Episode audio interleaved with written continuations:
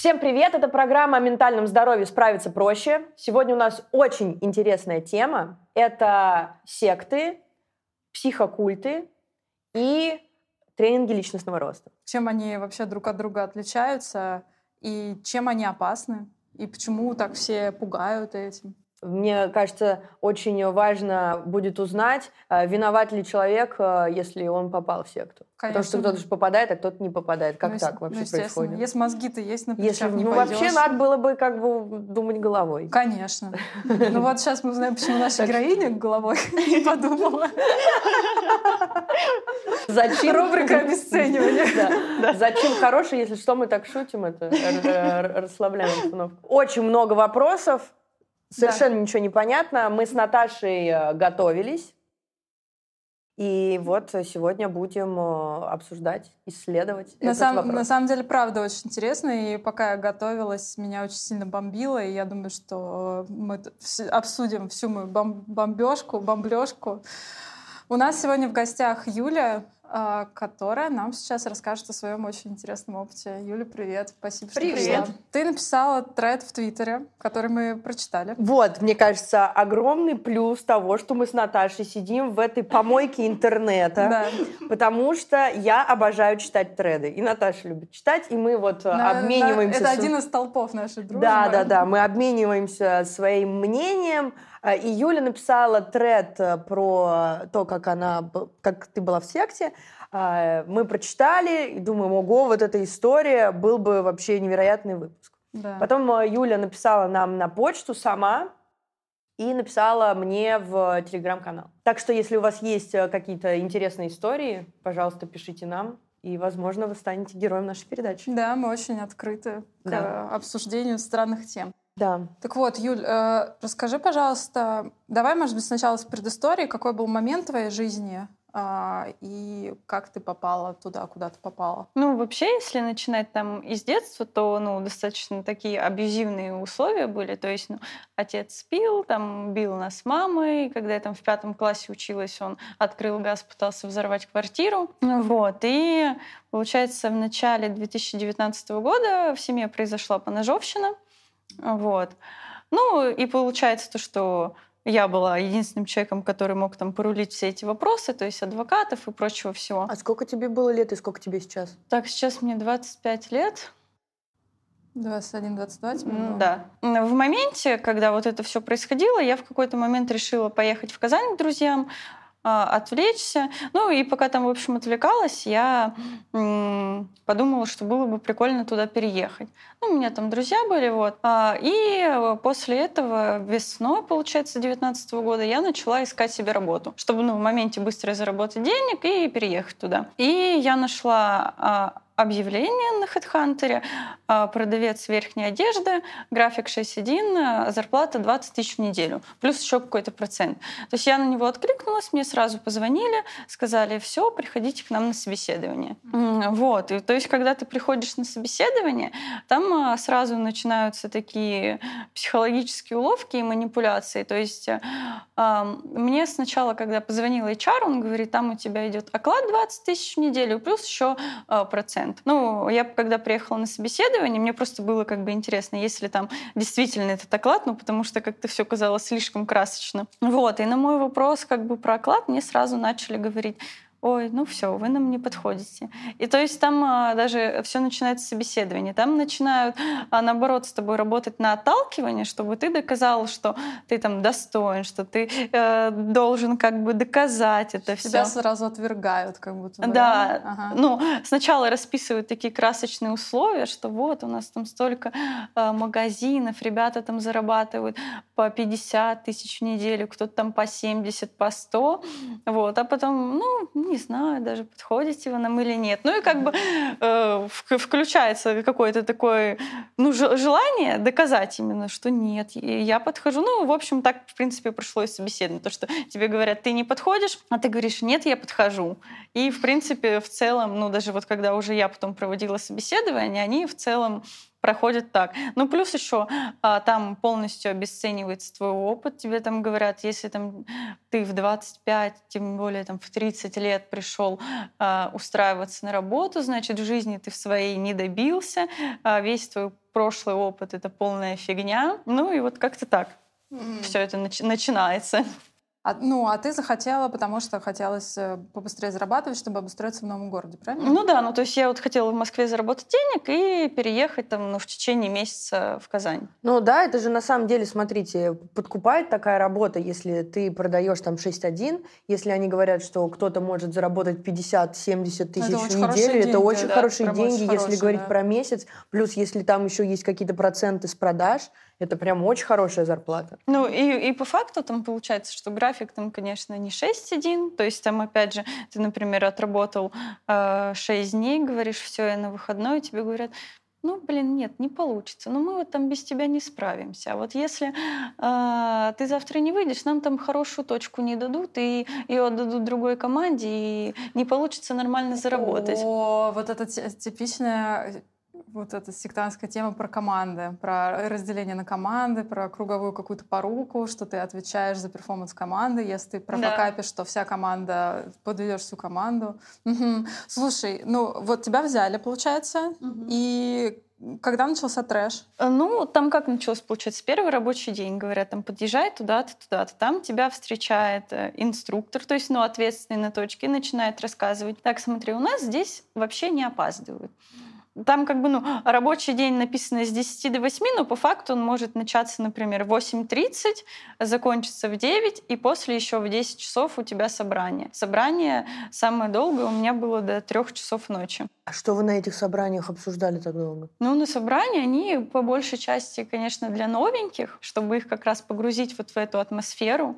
То есть там рассказывают про позицию автора, про позицию жертвы. То есть говорят, что вы там все жертвы. Так, ага, то есть э, ты приходишь продавать куртки, и Мгм. тебе начинают затирать сразу на вводном тренинге про позицию автора и про, про позицию жертвы. Ну, в целом, да. А ты еще в Твиттере писала про то, что это какие-то вот магазины, где они, во-первых, э, работают недолго, и там какие-то шарики, потому что я видела э, Да. в Москве. То есть как этот магазин вообще выглядит? Ну, э, стоит, допустим, э, стремянка. На стремянке стоит человек с рупором и кричит, что там закрылся магазин верхней одежды, только сегодня скидки, последний день. Ну, по факту там, например, э, магазин По факту только... каждый день, да, это говорит? Ну да, каждый день последний день. Мгм. Вот, ну и рабочий процесс, в принципе, как строится. Да, там, почему вот приезжаешь в 8.30? Потому что нужно надуть шарики, там, повесить всякую рекламу. Вот, ну и то есть там есть несколько позиций. Кто-то там кричит в рупор, а, кто-то выходит из магазина с пакетом, человек в рупор поздравляет его с покупкой. Это Этот- тоже подставной человек. Да, это подстав... То есть там вообще описывается так. Продавец, консультант. В итоге ты либо продаешь, либо ходишь с пакетом, либо стоишь на стремянке, кричишь в рупор, либо изображаешь роль покупателя. То есть там, ну, допустим, ну, чаще, конечно, это были парни, они, например, приходят продавцом, постоят полчасика в магазине, потом им говорят, вот держи рупор, иди кричи на улицу. Мгм. И сколько точка длится? Ну, она же, вы же не можете там год стоять каждый день, что Ну, закроется магазин. это по-разному. Ну, допу- допустим, когда это все начиналось, были такие точки, да, которые они, ну, и по году стояли. Мгм. Но у меня там максимум точка была, мы три месяца стояли. Ну, то- то есть это всегда зависит от того, спальный ли это район. Ну, если, например, спальный, там стоит дома один магазин, там э, за неделю всех уже одели и Ну не- да. некого одевать. А, а вещи-то откуда-то бы- были? Откуда А, вещи? Вещи, они э, как бы, как это все рассказывается там в вакансии, на собеседовании, что это бутик, что там скупают с банкротных бутиков одежду и ее продают. По факту вещи покупаются на садоводе, ну там куртка, например, стоит 2000, вы ее продаете за 15 тысяч. М, Ну и все, конечно же, что это все кожа, это все натуральное. Ну, естественно, нет. Ну, естественно. Ну, то есть вообще просто вот, ну, там есть, например, несколько команд, там, допустим, пять. Приезжают эти все команды на собрание, э, садятся вот так вот, там получается офис специальный для этого, так ставятся стульчики и сидят. И начинается там все с того, там, э, какая команда какую сделала цифру. То есть там, допустим, ну, пришел новенький, э, сделали там они командой одну продажу. То есть, ну, понятно, что там как бы э, с учетом того, что там нет вообще никакого оклада, там только тупо процент идет. И плюс ты еще э, придешь, ты можешь э, не начать зарабатывать сразу. То есть там зависит от того, выполнили ли вы план, который дается на день. Вот. А, допустим, другая команда сделала там 150 тысяч, они там за день заработали, допустим, там, по 7-10 по тысяч. То есть собрания, они как раз тоже вот для этого делаются, чтобы новенькие, они сразу не сбегали. Ну и потом там начинается пропозицию автора, пропозицию жертву. А, допустим, там даже, почему вы не сделали сегодня цифру? Ну вот, на улице шел дождь, народу на улице не было. Нет, ты мыслишь как жертва. Мы вот когда-то давно, пять лет назад, работали в дождь, шла одна бабушка по улице. Из-за того, что у нас было правильное намерение, мы работали на 100% на правильной энергии, эта бабушка пришла и купила у нас на 150 тысяч одна. То есть тебя сразу внушает, что ты сама виновата и тебе должно быть стыдно, да, что ты не доперформишь. Да, то есть, ну, там, допустим, бывали такие моменты. А ты сказала, прости, про какие-то энергии. Что за энергии? На, на какие, какие ну, положительные есть, энергии у э, вас Должно быть намерение. Вот ты вышел на точку, ты должен сделать цель во что бы то ни стало. Даже если там ураган на улице, если нет людей, на твое намерение, на твою правильную энергию, на твое желание заработать денег притянется пару человек, которые тебе купят на твою цель. А если этого не произошло, значит, тебе было неважно. Круто. Интересно. Так, хорошо. Сама виновата. Да, прям такая, такая гипертрофированный момент вот этого «я сама виновата» стейтмента, что прям удивительно. Хорошо. И, значит, у вас было несколько команд, вы друг с другом как-то соревновались, и как это все выглядело?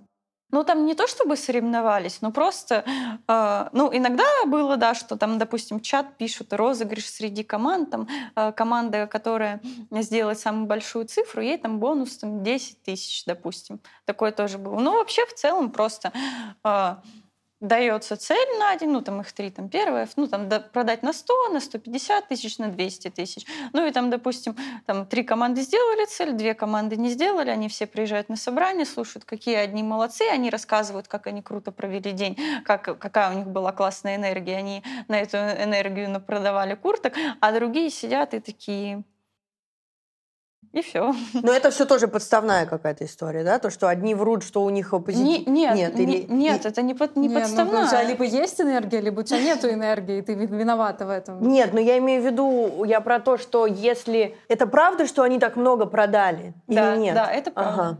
То есть, ну, такого нет. У меня, конечно, первое время, я первую неделю тоже так сидела на собрании и думала, блин, может, они все вообще подставные. Потом думаю, ну нет, ну вроде как бы ребята там адекватные. А вообще, вот, кстати, про ребят. Что там были за люди? Какие-то взрослые, маленькие? А, там вообще, ну, сборная солянка, ну, конечно, там больше опыт идет на тех, кто помладше. Но я вот когда приехала на первое собрание, там ну, 25 лет в среднем. Ну, там один-два, по-моему, человека было, которым там 30 лет, и которые там работают в этом уже 6-7 лет, 5 лет. Ну, то есть, ну, я и приехала, когда первый раз на собрание, смотрю, ну, все вроде в таких дорогих шмотках, с последними айфонами, mm-hmm. такие все, ну, на энергии.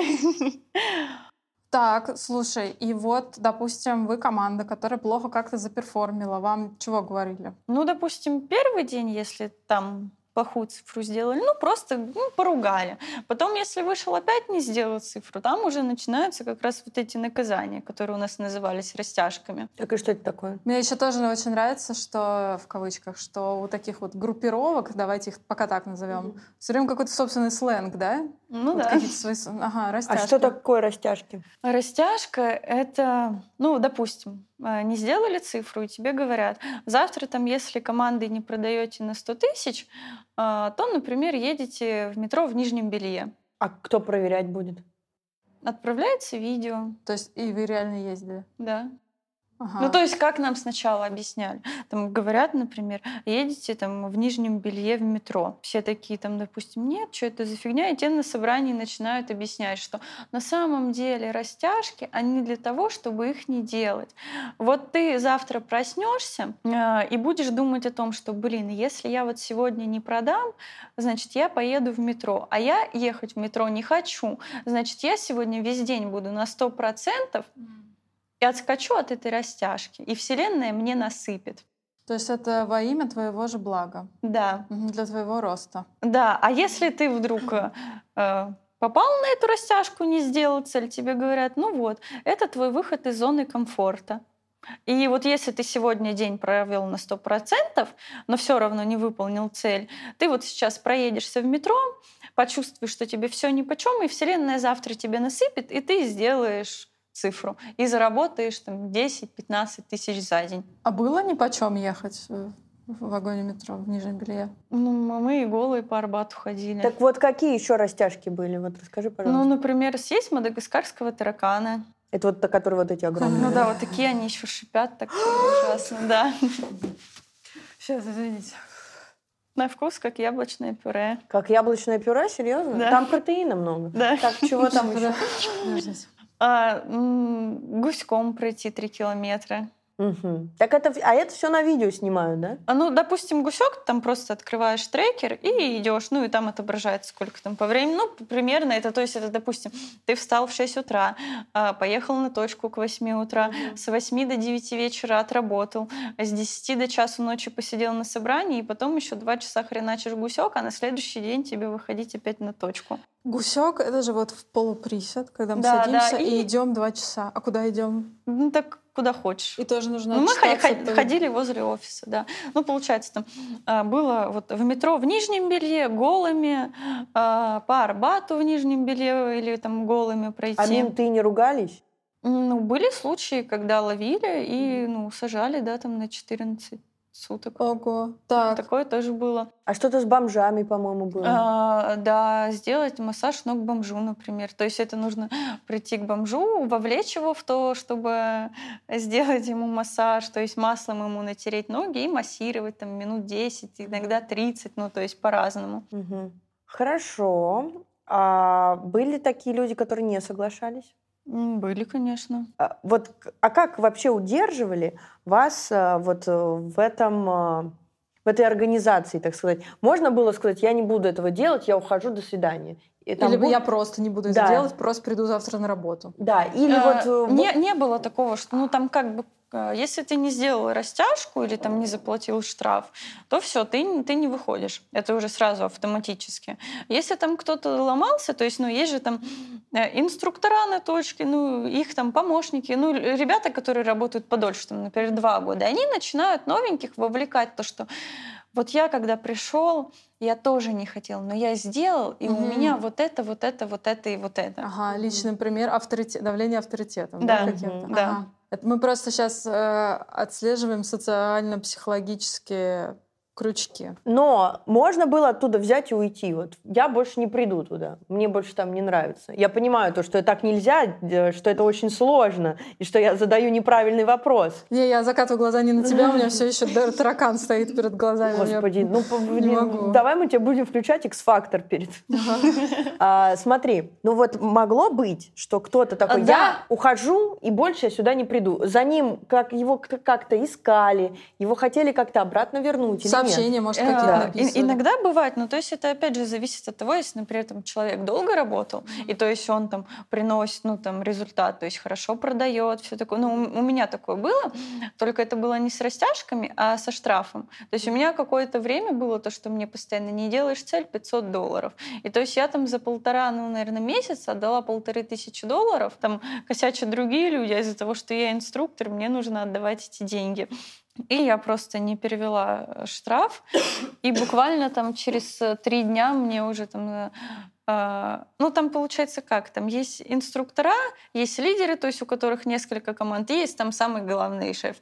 Вот, и лидер звонит, говорит, то, что вот мне сейчас там нужно третью команду отправлять э, в область, а некого, типа, можешь выйти. Я говорю, ну я не хочу деньги платить. А там м, в чем суть заключается вообще всей этой движухи? В, в продаже ситуации. Он такой, ну я сейчас там позвоню, ну все, я, в общем, договорился, я вместо тебя тысячу долларов сейчас заплачу, ты мне ничего не отдавай, ну я потом там бонусами заберу. То есть, ну бывает такое, что они возвращают, но им сначала нужно продать ситуацию, опять же, чтобы ты чувствовал, что ты должен, что Мгм. вот человек за тебя отдал, там, там должен был 500 долларов, ты их не дал, он из- из-за тебя еще тысячу отдал. Потому что там как, если ты ушел с распродажи, хочешь вернуться, возвращение стоит тысячу долларов. Вот. Ну и плюс там разные опоздания. Если ты опоздал на минуту, 50 долларов. А почему в валюте, я не поняла? А, а зарплату вам платили в рублях? В рублях, ну, типа доллары, успех, все такое. Ага. Ну, Ну, и- это же, опять же, это продает ситуацию. У нас в долларах. Окей, но это, естественно, никаких договор- договоров, никаких бумажек, вы ничего не подписывали, это все вот... Вот, спустя два года мы подписывали вообще непонятно что. А, Как нам сказали, что это там договор, чтобы никто не мог уйти конкурентам работать, и плюс у вас будут пенсионные отчисления. И мы безопаснику должны были отдавать э, 10 тысяч в месяц, На пенсию. Да, и он нам иногда там что-то возвращал, иногда не возвращал. То есть, но по сути, как мне кажется, эти деньги там уходили на затраты компании, там на юристов, на все такое. Тараканы закупить, в конце концов. Нет, тараканы мы сами покупали. А кто... А кто... Кто вообще главный был? Вы знаете, кто этот главарь вообще этих всех организаций или нет? Но это же был какой-то, наверное, человек один, который придумал это все. Или какой-то... Да, да, был, ну, как нам рассказывали, но потом он как бы продал всю эту тему, э, придумал какую-то свою крипту, наплодил всех денег, обманул и свалил э, за границу. А вот эта вот сейчас организация, она вообще существует или нет? Их миллион, то есть это не одна организация, потому что куча всяких разных конкурентов. Там, ну, в Москве там минимум, наверное, точек 25. Плюс они работают по, по областям, то есть везде. Там в Белгороде, в Старом Осколе мы работали. Слушай, а что вам, как вас мотивировали, вас как, как вас, короче, как вас хвалили и как вас ругали? Ты можешь вспомнить какие-нибудь, может, фразочки, которые они говорили? Ну, ругали, но ты просто на собрании приезжаешь, ты... Ага. То есть, Про- ну, просто, потом- просто так. ну вот ты вот не сделал цифру, вот все. Ага. То есть, ну там, ну, собрания так проходили. Там бывало, что нас прям кричали матом. Кто хороший? Молодец, главное не полетите, чтобы завтра цифру сделать. Не полетите. Ну да, то есть это опять же, ты, например, вышел, сделал там цифру 200 тысяч, заработал за день 10 тысяч. И такой начинаешь, так, если сегодня понедельник, я заработал 10 тысяч, если я поработаю всю Ага. неделю, значит, я заработаю 70 тысяч. И типа то, что на следующий день ты выходишь с ожиданиями, и поэтому у тебя нету цифры, потому что ожидание равно разочарование. А сколько ты вообще зарабатывала там в итоге? Там вообще по-разному. То есть первое время я там особо ничего и не зарабатывала. То есть я первые 10 дней вообще зарабатывала 0 рублей. Ну, то есть, опять же, почему я там оставалась? Мне нравилась именно вот вся вот эта движуха, то, что там так интересно. Ну, и плюс, как бы из-за того, что дома происходило, ну, не, не, очень комфортно было, это, наоборот, было как будто бы какое-то спасение. То, что в 6 утра ты вышел из дома, в 2 часа ты вернулся, тебя дома никто не трогает, ты не участвуешь ни в каких скандалах, и все. А, а что было интересно? Ну, вот это соревновательная какая-то история или что именно? Ну, это просто какая-то, ну, такая, как можно сказать, тусовка. Все такие веселые, говорят какие-то и такие интересные вещи. Ну, то есть я даже, когда, я помню, своему инструктору рассказала про то, что у меня происходит в семье, ну, так, как бы просто поделиться. А, Ну, и люди, они там, ну, обычно чаще всего там эмпатию какую-то. Ты жертва. Это все ты жертва, что ты ноешь? И, ну, то есть в таком ключе. И, а потом сидишь и думаешь, блин, а я, наверное, реально жертва. Мне, наверное, надо мыслить как-то по-другому. А, ну то есть эта жертва, это ставилось в какой-то укор, да, или в твой недостаток? Да, и то есть нам, как говорили, вот все это все то, что ты сейчас имеешь, это все результат твоих э, действий, твоих мыслей. Если ты хочешь по-другому, тебе нужно мыслить по-другому. Ага, класс, идеально.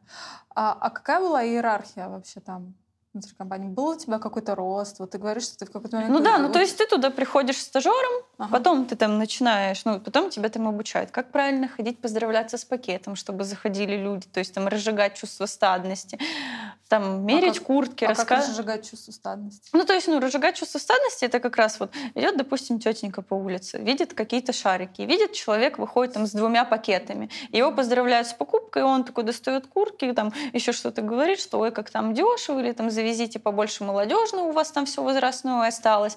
И то есть человеку становится интересно, и он заходит туда посмотреть, что же там происходит. А внутри там стоит как бы подставной покупатель в куртке, спрашивает, ой, не скажете, как на мне вот эта куртка смотрится, не знаю, покупать, не покупать. И то есть это опять же делается для того, что человек похвалил, ты такой, все, я ее беру. И потом, когда ты будешь этого человека хвалить, он будет э, помнить, что так, я вот его похвалил, он купил куртку, он меня хвалит, значит, мне нужно тоже купить куртку. То есть там идет отработка по чувствам стадность, жадность и потеря. То есть стадность, там, покупаешь несколько вещей, жадность, рассказываешь историю. Ну, там же еще висят ценники, там Да. зачеркнуты 45 тысяч рублей. Мгм. Куртка из дермантина садовода за 2000. Мгм.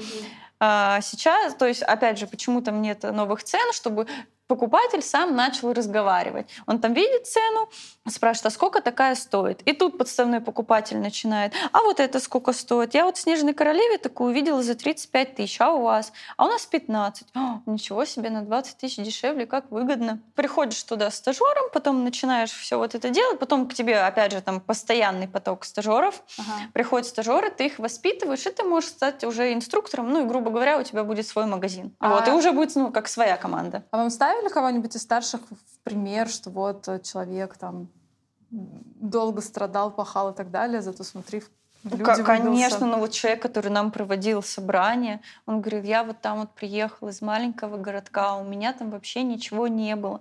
Но я вот отстоял там 6 лет с рупором на стремянке, и теперь вот у меня там квартира в Москва-Сити, там несколько миллионов, и я вот сейчас вот тут вот сижу, и вот это все я создал сам. Так а вы, вы главаря-то видели вообще, в принципе? Вы знаете, кто этот человек? Ну, и получается, я понимаю, что есть менеджеры магазина, менеджеры Мгм. точки, которые а, организовывают э, именно общение с вот теми, кто в этом магазине работает. Но это же получается какая-то из разряда корпорация. Ну и- да, и потом вот который главный, Ну вот самый-самый главный этих магазов, вы его видели? Вы, хоте- вы, вы Ну, знали, а- кто это? А, Да, мы знали, но опять же, это не всех магазинов. Это то есть, ну вот именно Только вот этих там пяти, например. Ну да. А самого-самого главного вы знали? Ну он как бы в этих пяти магазинах был и самый-самый главный. Остальные это там какие-то конкуренты. То есть у них там уже свой какой-то самый главный. Ну просто смотрите, получается, если схема одна и та же, значит ее кто-то придумал один, ну или Да, ее придумал один, но он уже как бы отошел от ну вот мы дел. с, Наташей, например, вот Да. она менеджер одной точки, я Да. менеджер другой точки, но мы взяли одну и ту же систему, по которой мы работаем. Значит, эту систему кто-то до, э- до нас Да, придумал. блин, да, они все одинаковые системы. Ну, мы это Ну просто эту, си- эту систему ее придумал один, другие там Да, да, пор- да, да. поработали, начали это, и они просто начали открывать свои магазины. Вот, я понимаю, я отходить. просто имею в виду, вот кто самый-самый первый придумал эту систему, э, как, как бы... Да это, может, в 50-х годах еще придумали. Ну я И- знаю, что не в нам... России. г- Так около- нет, я у около Юли два- спрашиваю, в курсе они там, может, они обсуждали это. Так она, она же говорит, что Да, их просто, ну вот тот, который придумал, э, как нам говорили, это было там лет два- 20, короче, уже эти распродажи существуют. И они там то закрывались, то открывались, и открывал их там то один, то второй. А тот, кто вот, ну, как нам говорили, который придумал, он уже как бы этим не занимается. Он уже э, денег себе нарулил. и как Все, бы, я ну, именно это и хотела узнать. Вот, да. Да, то есть, э, значит, они пропагандировали, что вот если ты долго страдаешь и там через тернии к звездам, то ты... Да, то, что вот там по, по месяцу без выходных, спал там по три часа, там спал на точках, но лишь бы вот сделать цифру. Там опять же, например, если кто-то опаздывал, приезжали там на собрание, начинали это разбирать, почему ты опоздал. Ага. Если ты опоздал, значит, тебе было неважно. Говорят, ну в смысле неважно, важно.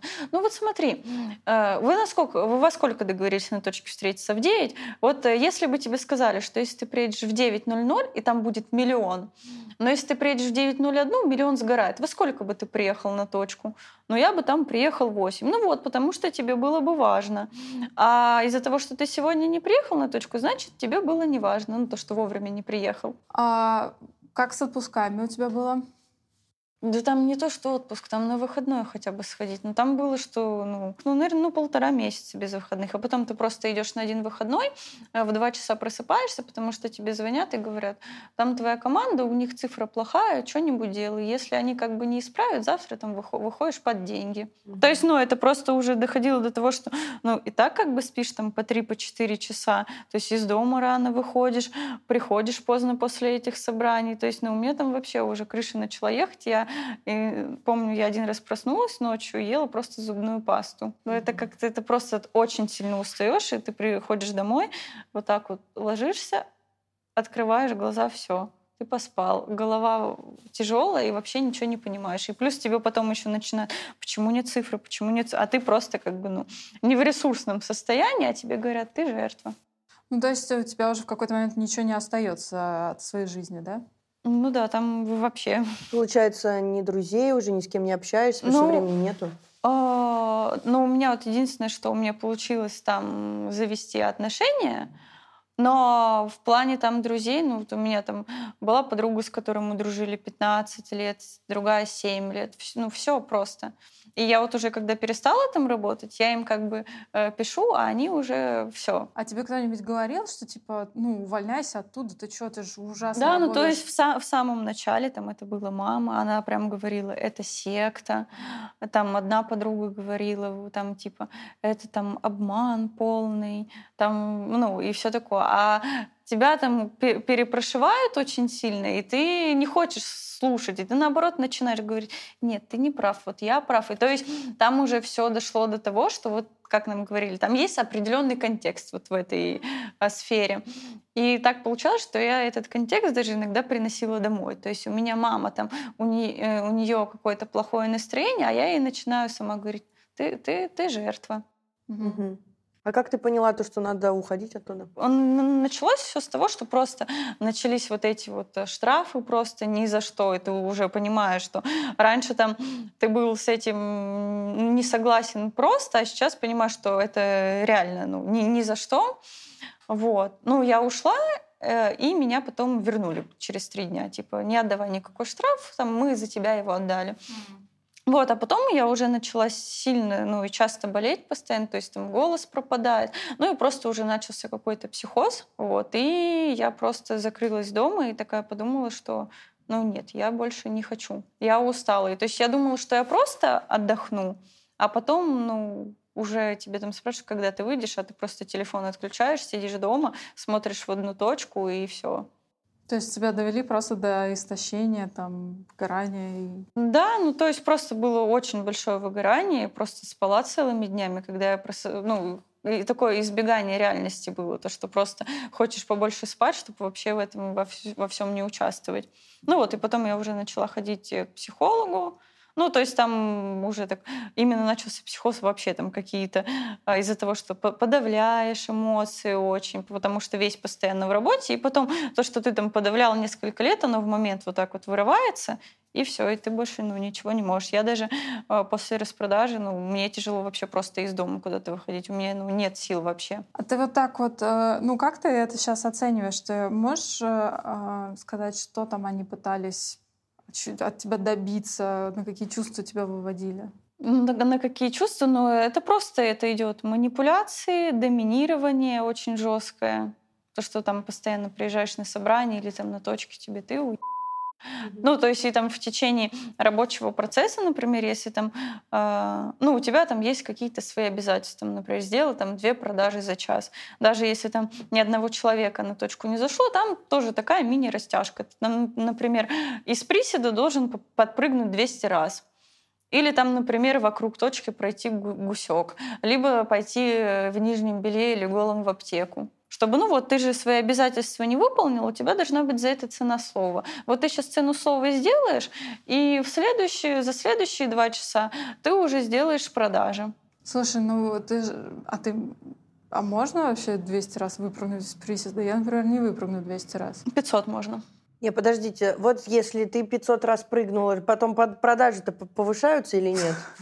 Больше всего вот этот вопрос меня интересует, а не то, можно прыгнуть 500 раз или нет. А по-разному. Да? Да. Ну, как, ну вот у меня, кстати, что интересно, после голых растяжек а, увеличивались продажи. То есть, ну, например, ты делал 50 тысяч за день, дел- делал потом голую растяжку, на следующий день у тебя цифра 180. То есть этот тезис, что это все вот во имя твоего блага, он рабочий, получается? Ну, потому что, наверное, если бы он не работал, он бы так и не действовал. Но это, естественно, не из-за этого же, то, что ты там голый пробежал, это лучше Да, продавать ну стало. просто ну, на, улице там людей появились, да. но они появились там, потому что ты вышел из Ну, зоны вселенная, комфорта. да, у тебя да, договор да, со да, да. вселенной Да, такое. да, да. Так смотри, ты сказала, что вот я отключаю телефон, смотрю в одну точку, не ухожу из дома. Они пытались тебя вернуть? Да, ну, конечно, они звонили, они писали. Ну, и вот когда первый раз я оттуда ушла, они тоже. Ну, потому что когда уходит какой-то такой более ну, опытный, ценный сотрудник, конечно, не хочется его терять. Но на собрании всегда, если тебе что-то не нравится, уходи, незаменимых нет. И долго они тебя доканывали? Ну, буквально, я не, знаю, месяц назад кто-то еще писал. А Ого. сколько ты, а сколько ты, э, как давно ты оттуда ушла? Да уже ну, больше полугода. Ну, они так как бы... То есть э, месяцами они Периодически, ну, пытаются- еще там как, э, когда, например, там конкуренты узнают, что ты с той распродажи ушел, они тебя сразу начинают вовлекать в свою, говорить, вот у нас условия получше, а вот у нас таких жестких растяжек нету. Иди к нам. У нас вместо гуська 2 километра, полкилометра Вместо тараканов кузнечик. Да. Что ты для себя вынесла из этого опыта? Очень травматичного. Ну, что он был очень травматичный. Ну, просто как бы то, что я просто я не, не поняла, как э, я настолько, ну, долго там задержалась и просто, ну, не зам- Я потом просто в один момент села и подумала, блин, а что там с нами вообще делали? То есть как нас там унижали, как нас вообще... То есть там вот эти растяжки тебе сначала там ценность какую-то, ну, у тебя вызовут ценность этого пространства, и ты потом думаешь, блин, и как отсюда уйти? И там еще плюс, что было самое интересное. Ты, например, если заработал за неделю 60 тысяч, а потом ты выходишь первые два дня, не делаешь цифру, тебя начи- начинают забивать на деньги. Штрафовать, ты имеешь в виду? А, ну, там говорят, смотри, ты там за прошлую неделю заработал 50 тысяч. А, давай договариваться с тобой на эту неделю. Вот ты типа полетел, ты денег заработал, вот и все, ты типа не хочешь ничего делать. Давай с тобой договариваться. За эту неделю, если не зарабатываешь 60 тысяч, отдаешь 30 тысяч. И то, Прости, пожалуйста. Это просто- и то есть там Это полная жесть, если и то честно. есть там Это ужасно, Юля, это ужасно. Правда, Да. это, это просто ужасно. Особенно я понимаю, что, естественно, это же не с порога начинается вся эта дичь, а это постепенно, как это лягушек варят Да. в кастрюле. И, И там иногда получалось так, что жуть. ты даже не забирал эту зарплату. Ну, да. Потому что там как? Тебе говорят, ну вот у нас зарплата там выплачивается каждую неделю. Так вот, ты не ответила мне тогда на вопрос. Ты сколько вот денег ты заработала? Вот ты в руках сколько денежек держала? Во- Вообще всегда по-разному. Там бывало, что за неделю ты там заработаешь 20 тысяч. Ну, у меня максимум за неделю выходило 130 тысяч. За месяц, ну, там, ну, 320, наверное. Ну, то есть там, о- опять же, по-разному. Там может выйти там за первую неделю 70 тысяч, за вторую 30 тысяч, потом еще там 15 и еще там 20. И ты, грубо говоря, там же еще как? На метро ездит только надо ездить на такси. О. Шаурму есть нельзя. Шаурма — это еда для бедных. Такая, что кто-то следит, что ты ешь и на чем ты ездишь? Ну, не прям, чтобы следят, но бывает такое. Ну, например, там заехали вы на точку, там шаурма, кто-то пошел купить шаурму, и все, и там инструктор. Слышишь, ты что, это, это, это еда для бедных, и потом на собрании этого человека разбирают. И плюс там, А что можно есть? Что для богатых? ну, не, не шаурма, Ну, там мак, мак нельзя, все так, ну, просто какую-то нормальную еду. Ну, может быть, какой-то есть прескурант магазинов, я не знаю, что это значит еда для богатых. Ты трюфеля с красной, с черной икрой все время, нет? И, и- и подъезжаешь к этому магазину на Майбахе просто каждый день. Ну, встаешь на стремянку. Да, да, и на стремянку ставишь. Тогда, естественно, тогда четырех, да, то даже и 500 тысяч а, в месяц не хватит на такую жизнь. Так там еще, ну, как, как было, допустим, начинают э, расспрашивать там о бэкграунде вообще, где ты там живешь, с кем ты там живешь, что у тебя за квартира. И там, допустим, я там, ну, человек говорит, я живу в хостеле. В смысле в хостеле? Смотри, мы с тобой договариваемся. Вот тебе месяц переехать в квартиру. Через месяц приносишь договор, э, видео из квартиры. Если нет, тысячу долларов. Ага. Типа мотивация такая, чтобы ну, не хотеть отдать тысячу долларов, ты вот как хочешь эти деньги заработаешь и переедешь. И ну что, и люди переезжал? кредиты брали, да, естественно, какие-нибудь. А, ну, насчет кредитов я вот знаю, что некоторые ребята, они брали микрозаймы, чтобы отдать штрафы, там, например, за О, микрозаймы, господи, боже мой, какой кошмар. Слушай, а как, как, как ты оцениваешь, почему люди на такое ведутся? Как я вообще посмотрела, то есть там а, берутся больше люди такие, которые помоложе, либо с каким-то, ну, не очень бэкграундом, то есть которым там нужны вот деньги вот прямо вот здесь и сейчас. Там, ну, а, например, я когда пришла, там, у меня был кредит там за ад- адвоката, то есть мне нужно было тоже это погасить. Ну, там в Казань, там, к другу, к Дане я хотела переехать. И, а потом в итоге я пошла туда поработать на месяц, и вот эта движуха меня так засосала туда, что все, я, ну, не, по- не переехала в итоге в Казань. И то есть, ну, там идет вот именно, там даже на собрании нам рассказывали, что вот я себе собрал команду из людей, которым вот вы не положь. Вот там у одного, у него там пять братьев и сестер, у другой там сын, а там живет в области. Им вот нужны сейчас, а вот другую вот муж бросил, вот у нее там маленький ребенок. И вот они такие акулы бизнеса. Потому что, ну, и то есть целом вот упор на, ну, на таких людей шел. На, получается, это какая-то упор на уязвимость э, людей, которые находятся в трудной ситуации да. в данный момент, э, финансовой там, или там, семейной. Эмоциональной. Эмоциональной и финансовой. Да, ну то есть ну, вот больше людей там оставалось вот именно таких. Но это вот как абьюз же работает. То, да. что если абьюзеры, они же э, надавливают и на эмоциональную сферу, и если ты еще финансово от абьюзера зависишь, что это вот как раз схема и срабатывает. А сколько тебе понадобилось времени, чтобы восстановиться? Ходишь ли ты сейчас к психологу? Как вообще твое сейчас эмоциональное состояние? Да, ну вот к психологу я хожу. Ну, то есть я долго откладывала поход к психиатру. То есть я сходила в декабре к психиатру, мне поставили депрессию и посттравматическое стрессовое расстройство. Э, и вот 30 э, апреля я, получается, была у психиатра. Мне ко всему еще поставили пограничное расстройство личности. Угу. То есть, ну, с психологом, да, ну, сказать, что я там до конца отошла, нет. У меня там до сих пор, например, если я вижу воздушные шарики на улице, меня это очень сильно триггерит. Слушай, а по магазинам ты ходишь? Ну, я, я практически вообще из дома ну, тяжело выходить все равно. То есть сначала это было больше хочется отсидеться просто дома, ну вот избавиться от всего от этого как-то в тишине, mm-hmm. а потом уже как-то, ну, стрёмненько выходить. Mm-hmm. И то есть, ну, особенно вот э, зимой, потому что когда я работала зимой, это там ты в минус 25 стоишь на стремянке, допустим, целый день и кричишь в рупор. А если ты, например, зайдешь э, в магазин, типа погреться, тебе скажут, э, тебе деньги не нужны, что ты сюда зашел, ну и что, что холодно. А я вот год назад также стояла и не ныла, вот сейчас у меня тачка есть в аренду. Тебя же там еще что-то ночью по снегу отправляли куда-то гулять, да? Uh, да, там, ну, там как там вообще рабочий процесс идет, то есть у тебя нет никакого ни обеда, ничего. То есть там говорят, можно типа сделать прерывание, но на этом прерывании вы там должны как раз прыгать, чтобы поднять энергию. Ну и там можно типа перекусить шоколадку. И у нас там в один момент был проверяющий, который ездил по точкам, и у нас тогда не было цифры, и мы сделали прерывание. И в этот момент я покупала шоколадку, и он как бы начальству это все так передал, и я потом Блин, честно, не помню. То ли 21 километр пешком ходила, то ли 25 за это. Кошмар. Окей, мне интересно, это точки, их а, арендуют. Это в любом случае должно как-то э, регистрироваться. Открывается ИП на бомжа.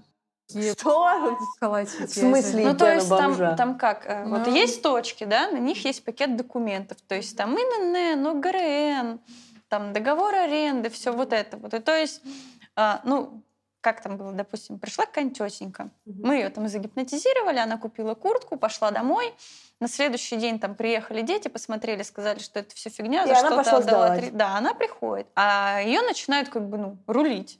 То, что нет там денег сейчас, а там по закону, там в течение трех рабочих дней. Ну и там могут вызвать э, сотрудников mm-hmm. полиции. Mm-hmm. Сотрудники полиции приезжают, и ты там показываешь комплект документов, что вот такое вот там ИП. Ну, ИП это открывается, то есть на бомжа. В смысле, вы какого-то человека находите на улице? И вы, ну, не мы, то есть ну, там... Ну, какие-то вот э, люди, которые организуют Да, они находят точку. бомжа, отмывают его, приводят там, и все. Потом там как-то делают на нас еще доверенности. То есть, ну, вот так. Но на точке есть там краткосрочный э, трудовой договор, то есть ну, на каком основании там люди находятся. Ну да, вот смотри, получается, есть же какие-то работники, которые продавцы. Угу. А, вас же не, не оформляли по трудовой книжке, правильно? Нет. Ну, то есть вот этот договор, он просто для сотрудников полиции, если они приедут, чтобы тебя там не увезли с точки в отдел. Все, я поняла. Слушай, а что тебе сейчас помогает э, как-то справляться, кроме психолога? Я собаку себе купила. Ой, вот это классно. Да, я давно мечтала. То есть я когда на точке работала, я думала, блин, хочу собаку, хочу собаку. Потом думаю, ну куда я собаку? Она будет сидеть там одна дома. Ну теперь мы с собакой вместе дома сидим. Слушай, ну классно, собака это супер. Слушай, Юля, очень, правда, тебе сочувствую. Ты какой-то кошмар пережила, и очень хочется, чтобы у тебя все наладилось, и получилось восстановиться, и забыть быстрее про этот ад, Потому что такого вообще не должно происходить. И ты очень смелая. Спасибо большое, что ты рассказала об этом. Мне кажется, это очень важно. И, возможно, какие-то люди, которые сейчас в такой ситуации, они посмотрят и поймут, что, возможно, нужно предпринять какие-то меры. Да, ну потому что там очень именно сильно вовлекают, продают ну, ситуацию, да. и то есть человек э, за это цепляется, и все. А потом он там заработает один раз 30 тысяч за неделю и думает, ну все, и держится вот на вот этой ну, вере. Да. Даже если там следующую неделю он зарабатывает там по 10 тысяч.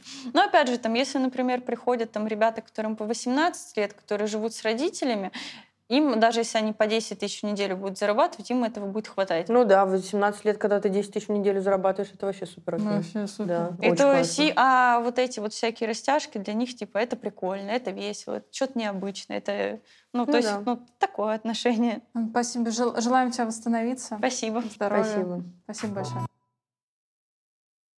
У нас сегодня в гостях Елена Галиковская, психолог и специалист по работе с насилием и травмой. Лена, привет. Привет. Рада видеть. Взаимно.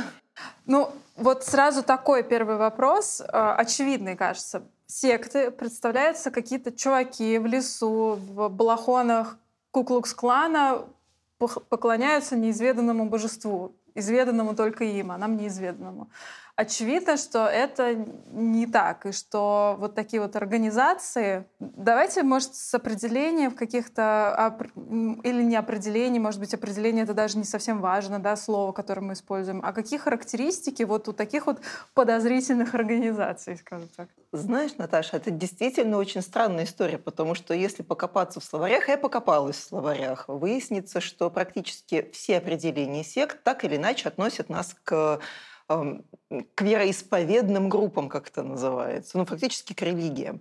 Но вот ту историю даже, которую мы сейчас слышали от Юли, там не было вообще ни слова про религию, ни слова про... Ну, но зато есть все остальные признаки того, что, правда, можно считать сектой. И это скорее не о религии, а о некой замкнутой группе, угу. у которой есть, э, есть лидер, Неважно, это вот теневой лидер, который стоит на вершине пирамиды, до которого мы пытались докопаться и так и не выяснили, действительно есть он или нет.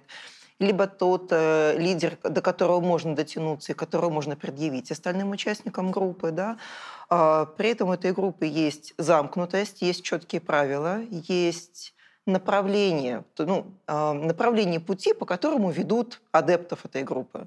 Ну, в данном случае нужны деньги, дают очень хорошую цель, вполне себе надежду. Человек понимает, что до этого можно дотянуться. Вот тебе тут же а, большое количество доказательств того, что до этого можно дотянуться и что цель осуществима. Но есть очень много препятствий на пути к этой цели, и тут надо либо духовно а, совершенствоваться, либо преодолевать какие-то препятствия, чтобы эту цель достичь. Mm.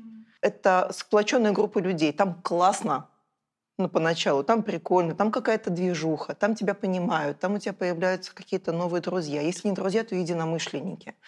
И есть ощущение включенности в большую семью, вне зависимости от того, что это за, там, за организации, чем они занимаются. И они проповедуют, что они единственно верные. Вот только с помощью нас ты своей цели добьешься. Mm-hmm. Ну, посмотри, ну вот тебе 30 лет, как сейчас да, говорила героиня, чего ты добился, ничего ты не добился, поэтому давай бросай все свои прежние планы, все свои прежние верования и у нас погружай. есть рецепт. У нас есть рецепт. У нас есть волшебная таблетка, а ну, господи, кто из нас не любит волшебных таблеток? Понятно. Ну, согласна, да. Да, поэтому это очень рабочая схема, а дальше выйти из этого, правда, очень сложно.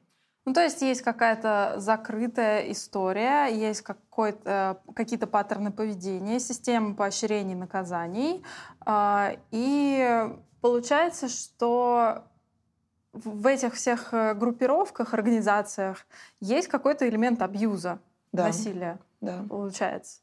А, почему тогда, ну, 12 шагов же не секта? Я об этом сейчас очень вот немножечко выключилась из разговора, потому что часто говорят, э, что анонимные алкоголики или там анонимные наркоманы это секта. Почему? Потому что тоже, смотрите, это какая-то закрытая организация. Условно, есть какие-то группы, а, открытые, где мы, например, можем прийти с тобой вдвоем, но это а, проговаривается заранее. Так, люди, которые не страдают зависимостью, не могут ходить на эти группы. Но при этом у нас нету главного лидера.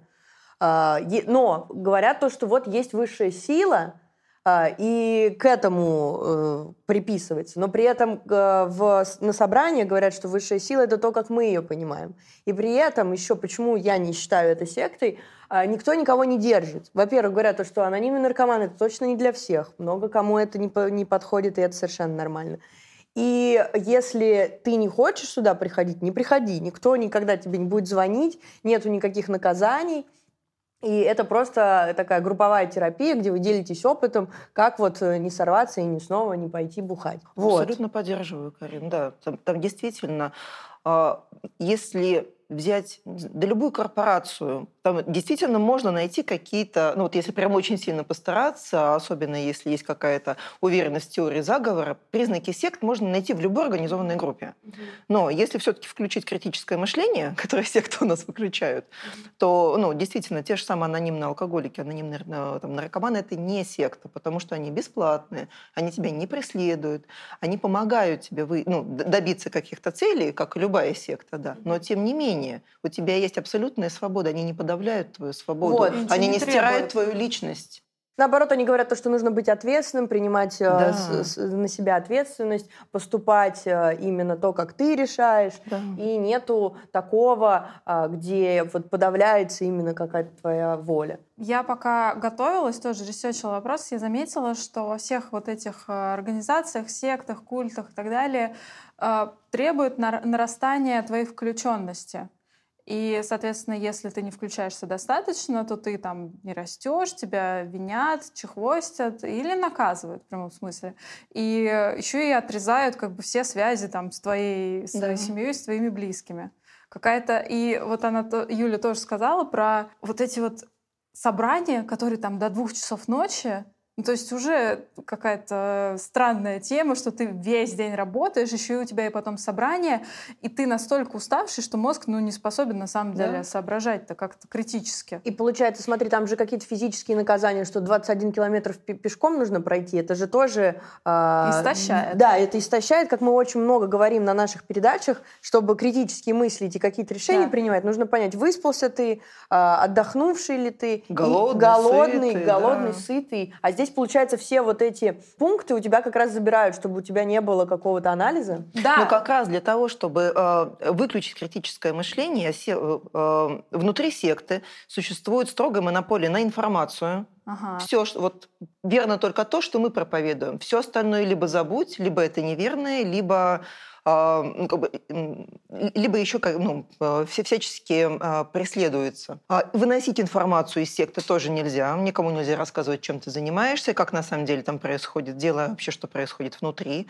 При этом есть еще монополия на твои физиологические потребности. Сколько ты спишь, а, что ты ешь, да, да, да. с кем ты общаешься, не знаю, что, что ты пьешь. Есть же какие-то секты, где они едят там какой-нибудь только а, пустой да, рис да, или да, какой-то да. хлеб с водой. Вот. Это очень жестко регламентируется. И когда а, они получают доступ, ну, реально, там, к контролю над нашими физиологическими потребностями, критическое мышление отключается в первую очередь, потому что все силы организма, оставшиеся, тратятся просто, ну, буквально на, фи- на, на физическое существование какое там критическое мышление, ну, его да. правда отключается. Префронтальная кора такая, bye-bye. Да, все, до свидания. Да, uh-huh. и все.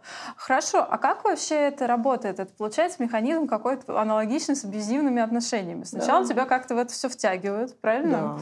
А, Потому что мы такие все классные, у нас так весело. Исключительно. Такие клёвенькие. Да. Да. Но вот еще важный пункт, наверное, а, что ты должен быть как, в каком-то не самом хорошем месте в своей жизни, что да. тебе как-то плохо.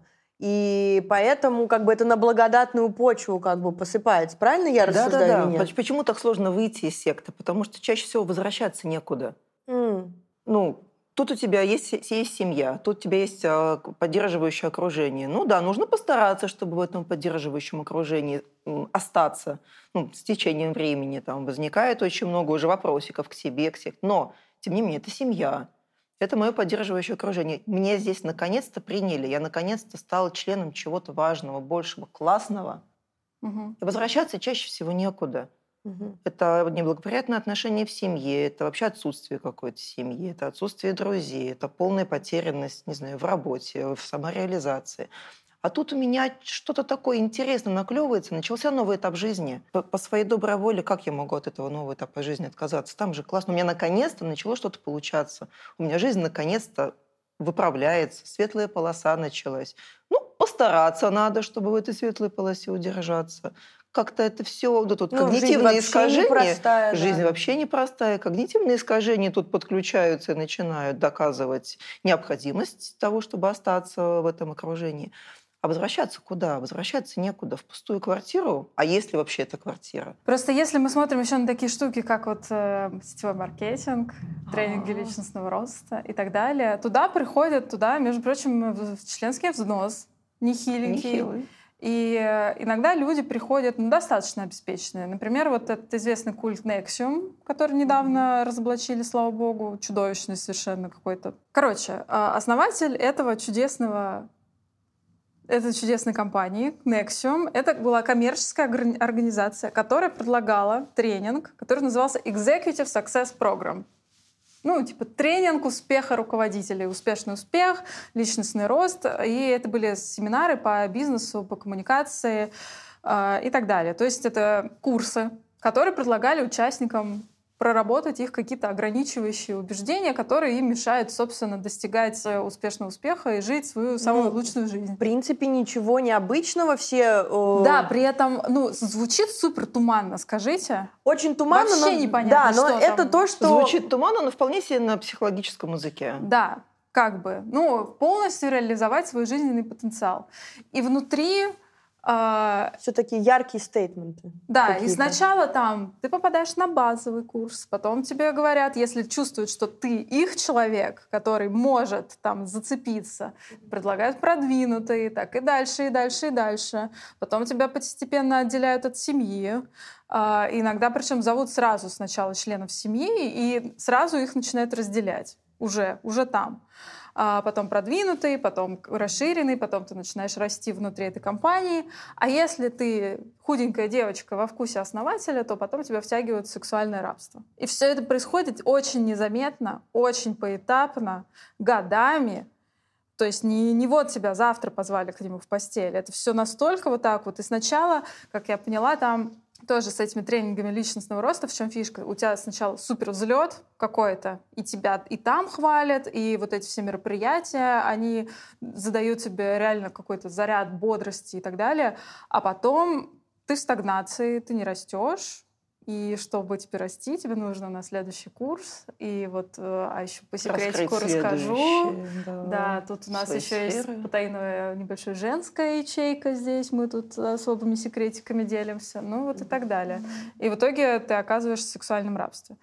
А, Жуткая история. И вот я просмотрела документалку как раз, и там вот это подчеркивалось, что сначала ты попадаешь вот в эту атмосферу счастья, которого ты вот Хотя девочка, Индия зовут главную героиню, которая, она дочь известной актрисы, на самом деле, американской. И она, у нее были нормальные отношения с мамой, у нее нормальная семья, богатая семья, но при этом немножко потеря вот в этой «чего хочу от жизни», самореализация, вот какая-то вот Это получается история. даже может быть какая-то маленькая, маленькая маленькая, деталь. Маленькая маленькая эта деталь. Не деталь. то, что там ка- какой-то обязательно должен быть. Это не супер деструктивная, Деструктивная семья, где в все история. друг друга Это вот- съели. А, да. ну да, и получается, что у нас действительно есть еще вторая категория, те, кто ну, подвержены да, воздействию вот, вот такого ну, воздействию сект.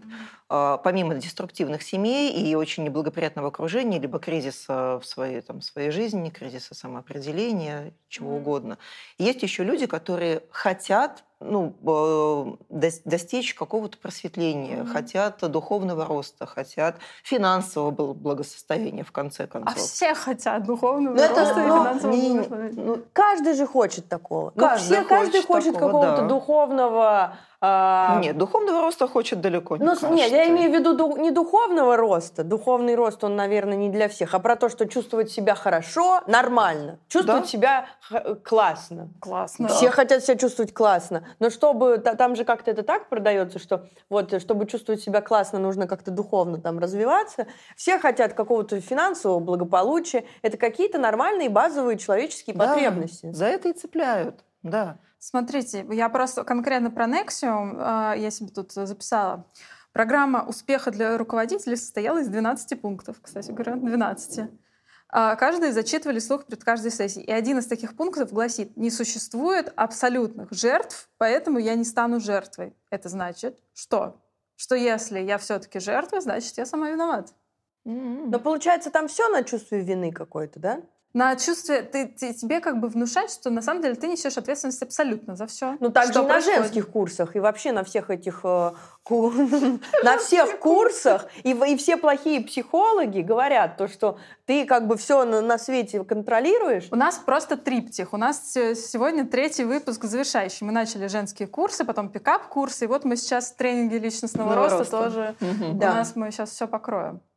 Ну, ответственность. Ну, так какая? Ответственность, гиперответственность. Гиперответственность да. полностью за свою жизнь, и что если я жертва, я сама виноват. Ну, а, а они говорят, не бывает абсолютных жертв, хотя это чушь собачья. Абсолютно верно, между прочим. Чушь собачья. Ну, действительно, потому что бывает ситуация, когда однозначно есть жертва. Да. Вот. И это, а у них в правилах написано, что нет. Но это манипуляция сознанием, ага. это внушение. Люди, которые хотят идеальной волшебной таблетки, и вот им дают вполне готовый, годный рецепт. Причем не так, что за один день, да, там же действительно нужно пройти какой-то прям ну, серьезный путь вообще-то, выложить немало денег за это, при этом не просто денег, а еще погрузиться в это, потратить кучу сил, кучу энергии, чему-то научиться, что-то запомнить, какие-то экзамены сдать в конце концов. Mm-hmm. То есть они это ну, воспринимается изначально критическим мышлением как что-то вполне себе рабочее.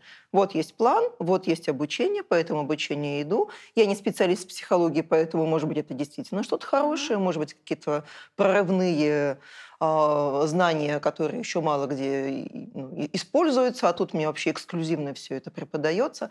То есть критическое мышление здесь в целом пока еще отсекает, что ну вроде как нормально. Ну, нормально. Угу. Вроде как нормально. При этом какая-то эксклюзивность, очень кл- классная вообще веселая штуковина. Опять семья, поддержка, окружение. И есть какая-то цель, которую я все-таки достигаю. И вот это закрепляет прям такой хороший, позитивный, как подкрепляющий момент. И Плюс там еще вот Я это... добилась этого, значит, я могу добиться следующего. Вот, а, вот это вот шаги. Мне да. очень нравится история про шаги и про иерархию, потому что тоже вот у Юли э, я спрашивала, потому что у тебя всегда перед глазами пример кого-то, кто этот угу. путь уже прошел, уже и страдался, и Пожалуйста, можешь посмотреть. Хорошо, повторяй. смотрите, а, мы вот э, в основном делаем уклон на, получается, тренинги личностного роста. Я ну, знаю. Ну, как-то так органично. Как-то так органично у нас случилось. Но давайте чуть-чуть лапкой потрогаем, чуть-чуть. Смотрите, изначально секты – это же про какие-то религиозные культы, что есть там э, какие-то, мы не будем называть имена, но есть какие-то организации, где есть свое божество, э, какой-нибудь макаронный монстр, они ему все молятся, потом они все в секс-рабстве, живут в одной квартире и не хотят оттуда уходить, потому что там такие же э, есть... Э, э, вот эти вот рычаги, что мы семья, это единство. Э. А еще скоро пролетит комета, мы на нее все запрыгнем. Вот, там еще какая-то тема с апокалипсисом есть, да, вот. Да, э, очень часто, ну не всегда, но очень часто. Ну есть, да, какая-то часто. И только мы спасемся. И да. только мы спасемся, потому что мы сидим э, все в одной квартире и ему поклоняемся. Также, только мы знаем истину. Только мы знаем истину. Получается, есть еще какой-то крючок в эксклюзивности информации, что вот э, да. мы знаем, контроль что над будет... информацией, контроль над физиологическими потребностями, контроль над окружением. Но вот хорошо, есть э, известная организация, которая все думает, то, что э, апокалипсис случится буквально на днях, но его все никак не случается. Как они объясняют своим участникам, что э, они, у них был то в один день апокалипсис, он не случился, потом они его все от, э, откладывают. Ну там не случается этого конца света. Как бы апокалипсис там-то тоже 16 века все предрекали, его все нету и нету, и как-то до сих пор как бы все стоят. Мне кажется, что ну, это, про... Бы, э, это, про, это про надежду, что вам да. дали еще какое-то время. Ну, наверняка. Угу. Я сейчас могу фантазировать, но что может удержать человека действительно вот от такого грандиозного обмана? Сегодня день прошел, конец света не наступил. Завтра я уже все деньги отдал, все равно конец света не наступил. Значит, вы делаете все правильно. Значит, вы благодаря, ну, я сейчас фантазирую, да, благодаря вашему вкладу, благодаря вашим правильным действиям, вы спасаете мир, вы спасаете себя, свои души. И, ну, наверняка что-то еще в этом есть. Но это ведь и возлагает огромную ответственность на каждого адепта, да, этой секты, что если я смог благодаря вот своему просветлению еще на один день продлить свет, да, отодвинуть конец, э, конец света и отодвинуть апокалипсис, значит, мне нужно еще сильнее стараться.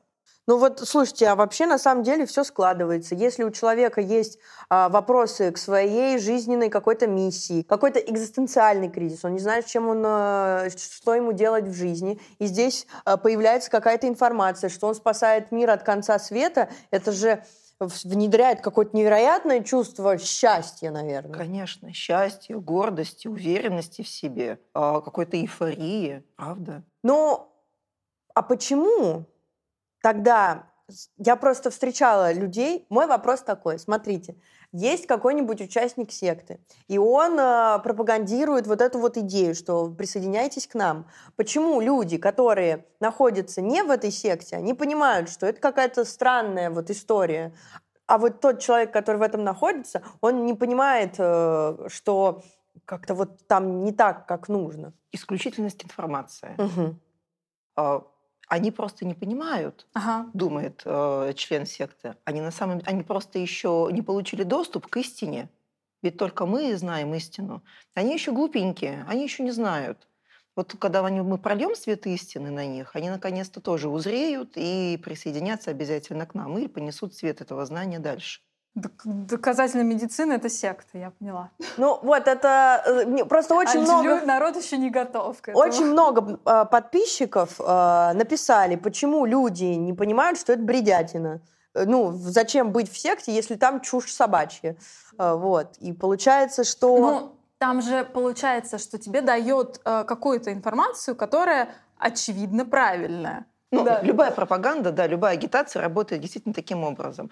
А, просто нести ложь а, абсолютно ну, невыгодно, потому что ну, ты никого не привлечешь просто э, как бы, такими, такими лозунгами. Но если ты говоришь часть правды, а потом все остальное приправляешь чем-нибудь, э, что выгодно тебе. Критическое мышление немножечко так притухает, да. потому что, ну, как бы первый постулат обычно да. убеждает а, да. мозг, что, ну, как бы говорят правду, можно расслабиться, можно успокоиться, и там внутренний критик, все понятно, там все вроде как нормально, а можно поспать. в середину мы засунем Да, вот такое. в середину засовываем уже абсолютно какой-нибудь бред, который уже не выглядит бредом, потому что, ну, если Остальное первые семь пунктов-то правильные, значит, восьмой тоже должен быть верным. И когда это пропускаешь в себя, не отсекаешь, и тебе несколько раз об, несколько, говорят одно и то же, ты в это начинаешь верить. Ну, потому что у нас мозг, мозг устроен так, что чем чаще мы видим какую-то информацию, чем чаще мы видим какую-то картинку, тем привычнее, обыденнее и правильнее она нам кажется. Вот, э, хорошая про чистоту. Мне нравится point, потому что снова, да, э, какие-то там собрания регулярные, и правила они там на них цитируют каждый раз еще и вслух, еще и дружно взявшись за руки. Да. Еще а, и хором, да. А почему в секте так важно привлекать новых людей? Ну, они бы могли там в десятером сидеть и как бы и кайфовать от друг друга. Почему они привлекают новых людей? А это зависит от цели секты. Вот это либо деньги, либо власть, либо еще, ну, ну, чаще всего либо деньги, либо власть.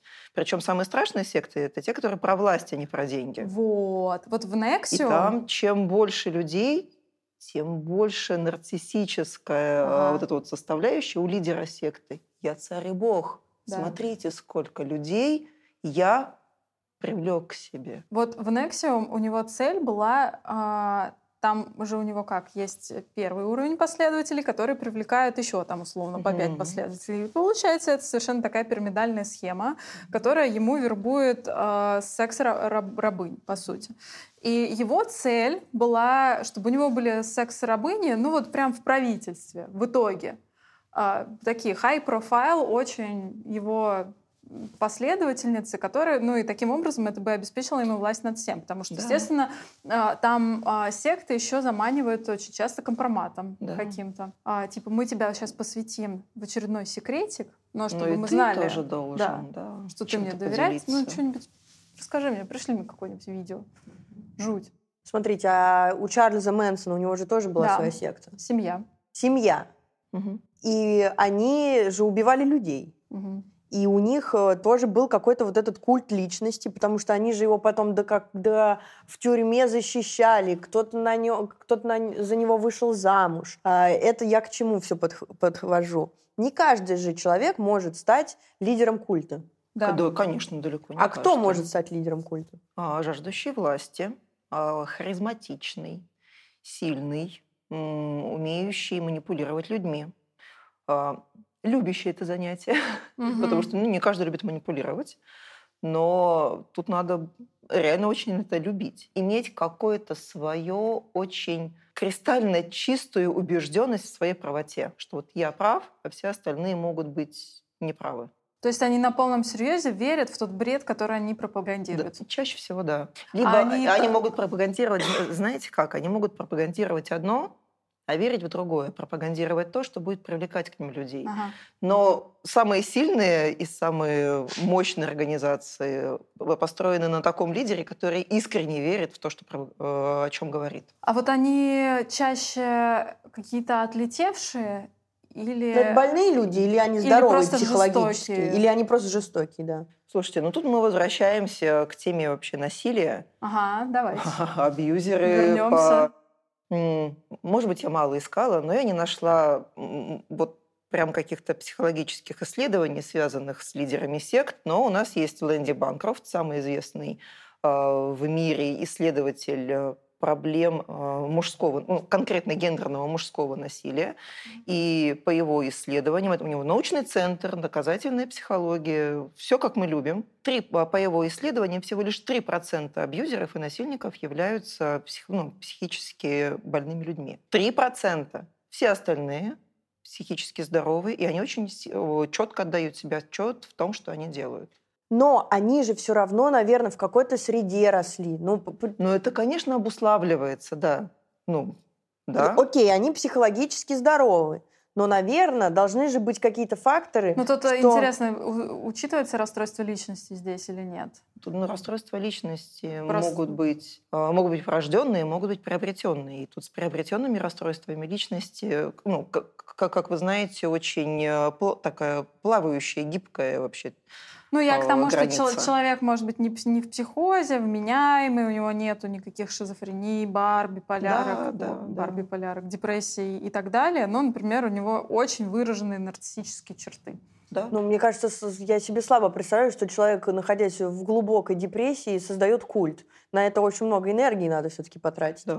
Общаться с людьми. Ну, в общем, я о чем? О том, что это же, наверное, тоже какая-то биопсихосоциальная модель, что не может же просто человек родиться, и вот ему судьба вот так э, распределила, что он э, лидер культа. Это же, наверное, как-то и мозг работает, э, и характер, я не знаю, права и я мозг, или и нет. характер, и социальное окружение, и, я не знаю, и- и- и- Воспитание. и воспитание, и травмы детства, и, и не только детства. Ну, не знаю, там, если почитать историю там, Иосифа Виссарионовича, там тоже интересные всякие истории всплывают. Ну, не будем его Ну, не трогать. будем его трогать. Да. То есть, да, разумеется, это очень комплексная история. Нету какого-то вот одной причины, благодаря которой человек может стать, не будем называть имен, ну, лидером секты. Да. Как все-таки происходит вот эта вербовка, так сказать? Ну, как, как, как я поняла, что э, не то чтобы мы с улицы такие шли мимо и Да и пришли с в улицы секту. заходят. Ну, бывает и заходят. Кстати, заходит. У меня Заходят. около... Я жила на Таганке, э, училась в школе, и у нас э, была очень известная секта рядом с домом. Там нас э, звали попить чайку, есть каких-то пирожков. Это Э, совсем не выглядело страшно. Вообще не выглядело страшно. Но они в холод, в жару всегда раздавали эти листовки и предлагали пройти э, какой-то психологический тест. И всегда нас звали, говорили, вот вы устали после школы, приходите на, к нам чай пить. И нам родители, э, нас родители пугали, во-первых, тем, чтобы, не дай бог, э, были какие-то там с, с незнакомыми людьми не разговаривать, но еще самое главное, никогда не заходить в этот дом, потому что мы тогда оттуда не вернемся. А потом их выгнали, кстати. Стаганки теперь не знаю, есть они где-то в России или нет. Надо поискать. Может, не надо? Ну, ну вот это вот так же с улицы. Кто-то, кстати, заходил, там... э, там... Ну, вербовка по-разному происходит. Да. Кто-то действительно заходит... Кого-то, правда, приглашают с улицы на какое-то очень незначительное, но довольно приятное какое-то мероприятие. Попить чай, послушать лекцию, посмотреть мультик, погреться вот в конце это вот концов. все вот как там и было. Да, а на какую-нибудь презентацию интересную, на какой-нибудь концерт, на что-нибудь очень незначительное, бесплатное, где вам будет приятно, куда в, в очень располагающее место с приятными людьми. Это может быть, э, что еще? Это может быть еще вербовка через знакомых. Ну вот это же лучше всего, потому что ну, лучше всего ты послушаешь человека, которого ты уже знаешь. Это... Да, это самое теплое, поэтому всех членов, э, ну, чаще всего всех адептов секты ну, буквально заставляют рассказывать нести нужную информацию своим знакомым и друзьям, кто-то же в секте они... рождается даже. Вот. А есть еще, ну, как бы, ну, прям какие-то точечные, ну, вот я слышала истории, буквально там история пикапа, когда специально знакомились для того, чтобы завербовать в секту. А есть ну... еще просто приходите к нам на тренинг. Платный тренинг, очень дорогой тренинг, или наоборот, какой-то ну, недорогой, чтобы была первая входная какая-то такая граница, да а там продают следующий, следующий, следующий, и когда уже очнешься, у тебя 12 сертификатов, большой кредит. Угу. Но вот у меня какой-то очень глобальный, у меня какой-то очень глобальный детский вопрос. Но это же, получается, какие-то очень злые люди издеваются над э, какими-то слабыми людьми. Почему издеваются? Реализуют какие-то свои потребности в деньгах и во власти. Но с помощью, э, с помощью других людей. Да, с помощью других людей, с помощью манипуляции, угроз. Э, Но они же сами на это соглашаются. Слушайте, вот да, смотрите, да, вот смотрите, также а, получается, у нас здесь вот сейчас такая история произошла. А, а что ж ты не уволилась-то? Нет, ну вот смотри, у нас э, история произошла в студии, то, что наш оператор говорит, то, что он был на похожей истории, да. которая э, прожила героиня. Но он там про, про, пробыл неделю, сказал, какая ерунда, и ушел. А наша героиня там три с половиной года сидела. Так и что, получается, кто-то виноват, а кто-то не виноват? Возвращаемся к теме насилия. Кто-то виноват, а кто-то не, не, не виноват. Но нет, дело вообще не в вине. Дело в обстоятельствах жизни, дело в, в, в психологической устойчивости в конкретно этот период жизни. Угу и ну, в том, есть ли у тебя какие-то опоры вообще в жизни в этот момент или нет. Ну, получается, что вот человек виноват в том, что у него нет жизненных опор, надо было аккуратнее быть. Действительно, жизненного опыта не набрался, ну, родился вот... в неправильной семье. Да, не, смотрите,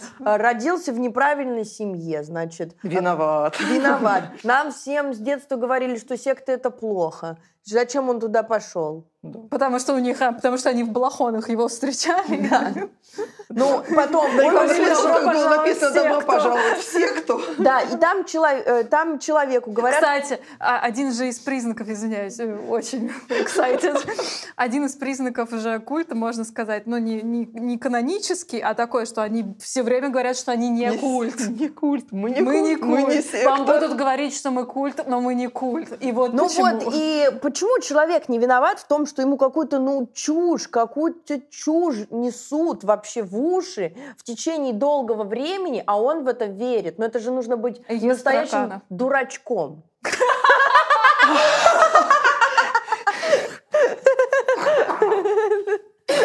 Я аж подавилась. Это на самом деле очень грустная история, потому что когда со стороны смотришь, э, когда у тебя все в порядке в жизни, когда у тебя есть поддержка, неважно, есть у тебя поддерживающая семья или нет, но вот ты как-то справился внутренний со своей жизнью. Есть внутренний, есть, да. есть жизненный опыт к этому внутреннему стержню. Потому что в 16 лет, даже если у тебя есть внутренний стержень, у тебя может ну, просто не хватать жизненного опыта. Как может выглядеть нормальная работа и как собеседование вообще не должно проходить. Да, кстати, вот Юля э, правильно сказала. Она говорила то, что 18 летки, которые которые приходили к ним на работу, во-первых, 10 тысяч рублей в месяц, ой, в 10 тысяч рублей в неделю – это хорошие деньги для 18 лет, а, и там пробежаться голым по Арбату – это смешно, когда ну, тебе 18 по, приколу. лет. Да, да, по приколу. Поэтому вот, И это получается недостаток жизненного опыта, а что значит виноваты родители, я считаю. Вот они не производят. Давайте еще поищем. Давайте есть список виноватых на это. Родовое проклятие найдем. Виноваты родители, почему они не объясняли своим детям, как так, должно а, быть. Не, подожди, а родители же потом очень часто включаются, говорят, ты в секте, выходи. Да, почему вот мать ребенка не разобралась с этим вопросом? А если ребенку 20? Все равно мать, она должна. Она ж мать. Да. Не, ну слушайте, если про родителей, я тут тоже себе тезис выписала. А, я готова. У меня четыре тезиса, я вот четвертый остался. Когда родственники самостоятельно, не подумав, начинают бороться за своего близкого, писать жалобы, то в картине мира человека, который попал в этот деструктивный культ, они автоматически становятся как раз теми самыми врагами, которые все время, всю предыдущую жизнь мешали ему достигать целей. Сейчас-то ему объяснили, как достигать целей, а тут родители говорят, типа, ты что делаешь, это культ. Ты тут только научился чему-то классному, но нет, это культ, да. это не рабочая история. Идиотка, да ты, ты никогда в жизни ничего вообще не достигла, еще и все, кто попала. Как тебе не стыдно? Чему я тебя всю жизнь учила, да? Почему я тебя всю жизнь... Это ты в отца пошла. Я-то умнее. Так. Обращайтесь. Как именно секта изолирует от э, близких?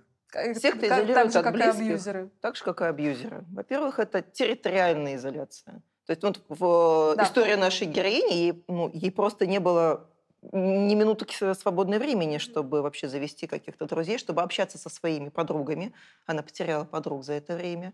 А, Даже когда с мамой выдавались какие-то минутки общения, это всегда были, ну вот, ну, времени нет, у нее на сон не было времени, у нее на еду не было времени. Откуда времени вообще на общение с семьей? Это первое. Ну, есть, Второе, э, она все время находится не в семье, ну, не дома, не с друзьями, а вот в этом месте, да, вот в этой организации. Она просто, вот организация, как спрут, просто Раз, захватывает, захватывает. вообще всю твою Да. жизнь как-то. Потом, значит, э, монополия на информацию. Все, что тебе там говорят, неправильно. Ну вот смотри, ты сколько лет жила, успеха достигла, все понятно. Сейчас мы тебе расскажем. Их не слушай, слушай нас. И как только вс- ну, все больше и больше людей возникает вокруг меня, которые слушают эту информацию, которые достигают успеха благодаря этой информации, я не волей-неволей начинаю ну, как бы верить в то, что ну, это правда, информация истина, а там действительно мне врали и вообще вреда мне желали.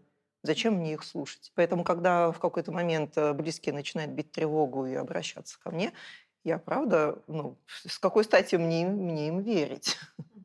Это прям очень сильный э, получается такой разрыв между моим прежним кругом общения и моим новым кругом общения. Хорошо. Как вообще в сектах раскачивают э, психику? Потому что, ну, часто истории, что и доведение до самоубийства, и э, подталкивание к каким-то жестоким вещам, и к финансовые манипуляции, кредиты и так далее, люди помогают, люди попадают там в больницы с нервными срывами. Как это все вообще в сектах происходит? В По-разному. сектах, организациях, да, Да. ну снова мы называем сектами все, все вот это вот. Ну да, Ну, по-разному происходит это все. Очень здорово способствует вот такому психологическому расшатыванию, ну, лишение просто ну, необходимых моих жизненных потребностей, да? Кстати, Сон, еда, общение. Да, мне очень понравилось, как в этих тренингах личностного роста, моих любимых в российских в том числе, им а, не, не давали уйти на перерыв покурить, попить, поесть, и туалет тренинг идет э, 12 часов. Вот, да. Как, как, как вам такое вообще? И, ну, и, несколько, и несколько дней подряд. То И есть, несколько соответственно, дней подряд, да. Еще Ну и да, телефоны когда- сдайте, чтобы Да. общение с внешним миром было абсолютно прервано, да. Это, ну, это вот прям такой очень даже не звоночек, а очень яркий такой прямо колокол, когда нужно очень внимательно на это посмотреть, вообще, что происходит вокруг меня и почему То есть они так со мной обращаются. депривация физических потребностей, Депривация вместо физических. этого эмоционально какая-то накачка. Эмоциональная накачка. А Потом у нас же ну, гормональная наша система, она ну, очень тесно связана с, нашими, как бы, с нашей нервной системой. Поэтому, когда у меня сначала очень яркий а, пик положительных эмоций, а затем очень глубокий пик отрицательных эмоций, а, это не просто моя нервная система расшатывается, это вполне конкретный коктейль э, гормональный, который поступает в мою кровь. И когда меня сначала фигачит Дофамин. дофамином, потом меня, значит, фигачит э, тестостероном и еще чем-нибудь э, не менее ярким и как бы, направленным вообще на другие области мозга, на, на другую вообще физические мои там, органы, внутренние органы, это меня на телесном уровне э, разбалансирует. Угу. Это ну, как бы нервные срывы, это не просто какая-то, ах, боже мой, там нервная система сломалась, нервы не восстанавливаются. Это телесная поломка вполне себе которая связана с пищеварением, которая связана с органами дыхания, которая связана с органом, э, как бы с нашей иммунной системой.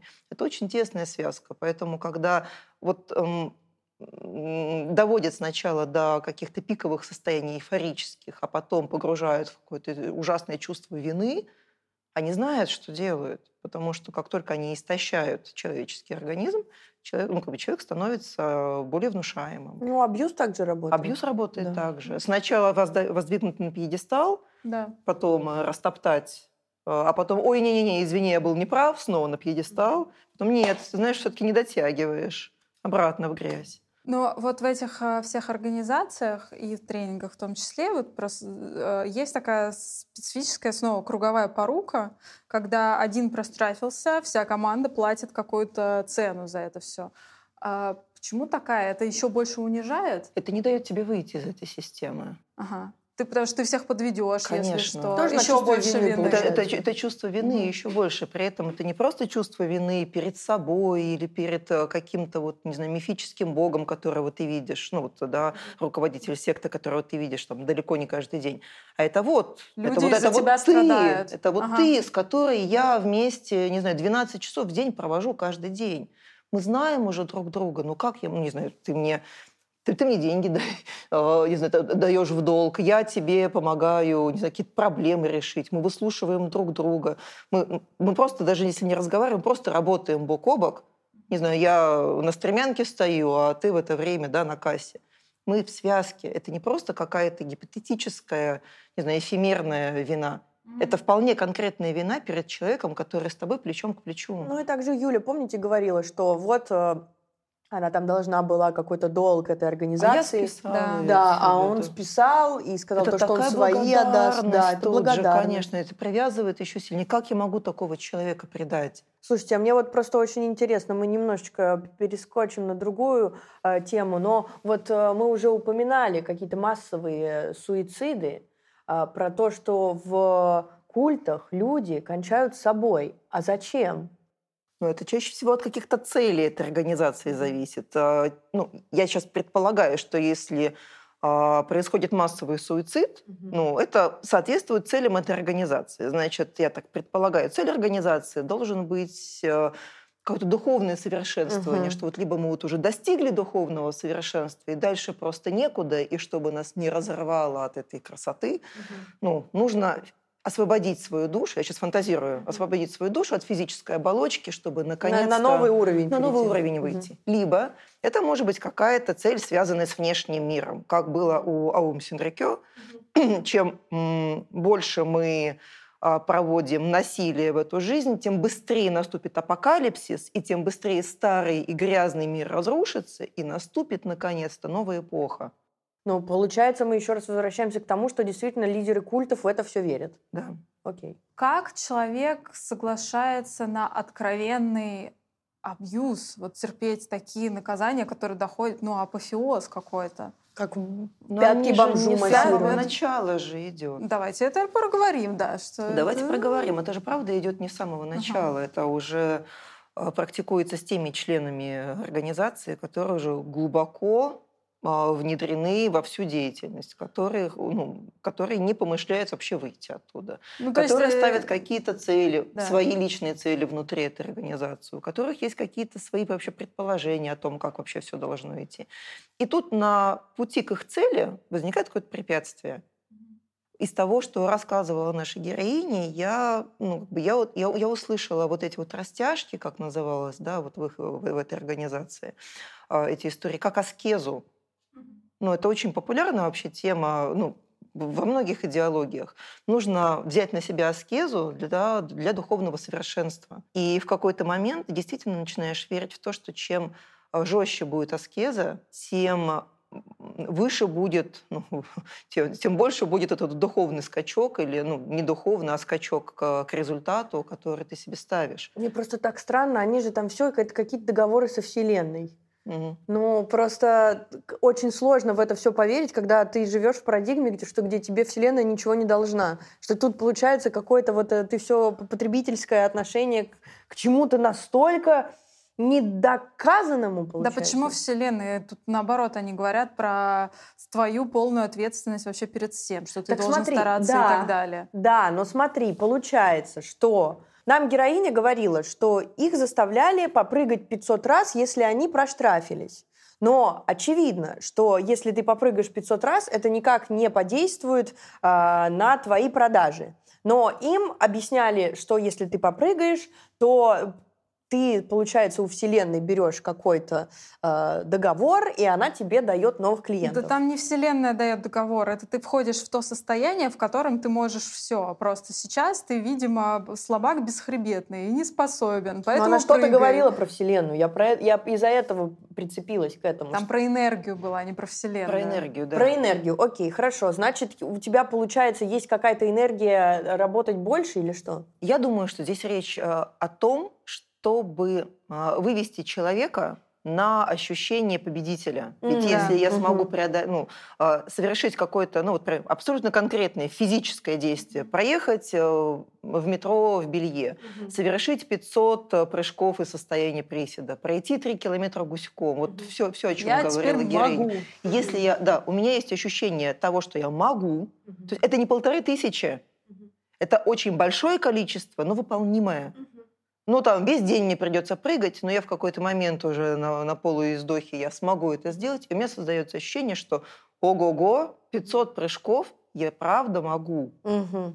Это создает когнитивное искажение, что я, значит, могу и все остальное. То есть я это та самая накачка всем. энергии, я управляю собой. Я управляю собой, управляю вообще всем, что происходит вокруг Мои, меня. Да. И вот это вот ощущение агентности, да. а не жертвенности. Mm оно помогает э, ну, на короткий срок, на, прям на очень короткий срок, оно правда может помочь а, по-другому, по-другому действовать, по-другому относиться к каким-то тем же самым, не знаю, там, пунктам выполнения да, программы. Но на состояние истощенности, которое постепенно накапливается, оно, конечно, действует прям противоположным образом, потому что ты еще сильнее истощает но автоматически делает меня еще более внушаемым. Ну, э, то есть это как бы тебе дают ответ, ответственность и ловко ее перекручивают в вину. Да, да. Чуть, что. Ну вот ты, ты, же, ты же смогла тогда 500 раз прыгнуть. Да. После этого ты помнишь, как у тебя получилось продажи сделать? А сейчас не получается? Давай еще 500 У меня для раз. вас следующая цитата.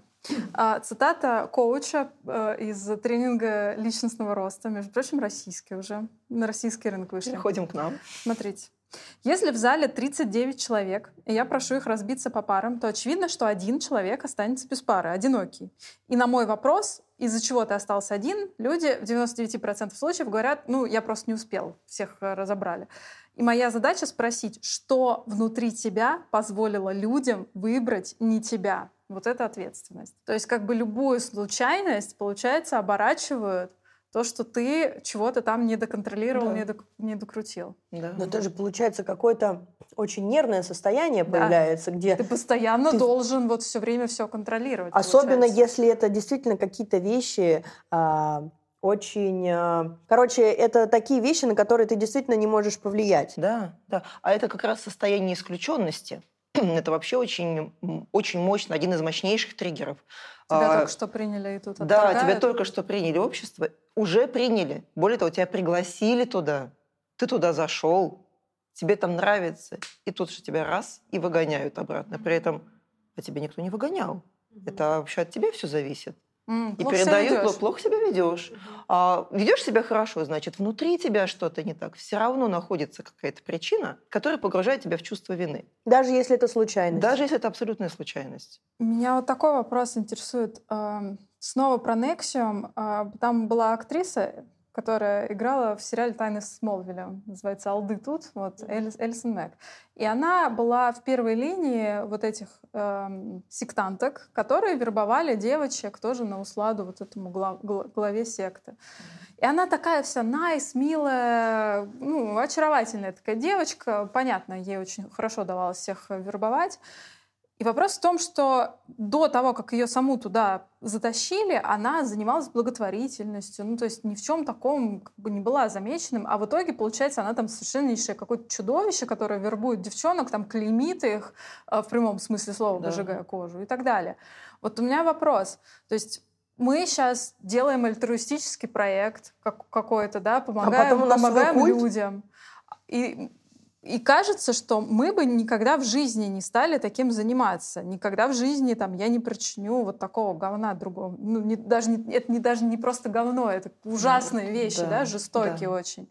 Но получается, что я не могу быть застрахована от этого, что и в какой-то момент и мне могут так извернуть психику, что я тоже начну наносить вред другим Риски людям. всегда есть.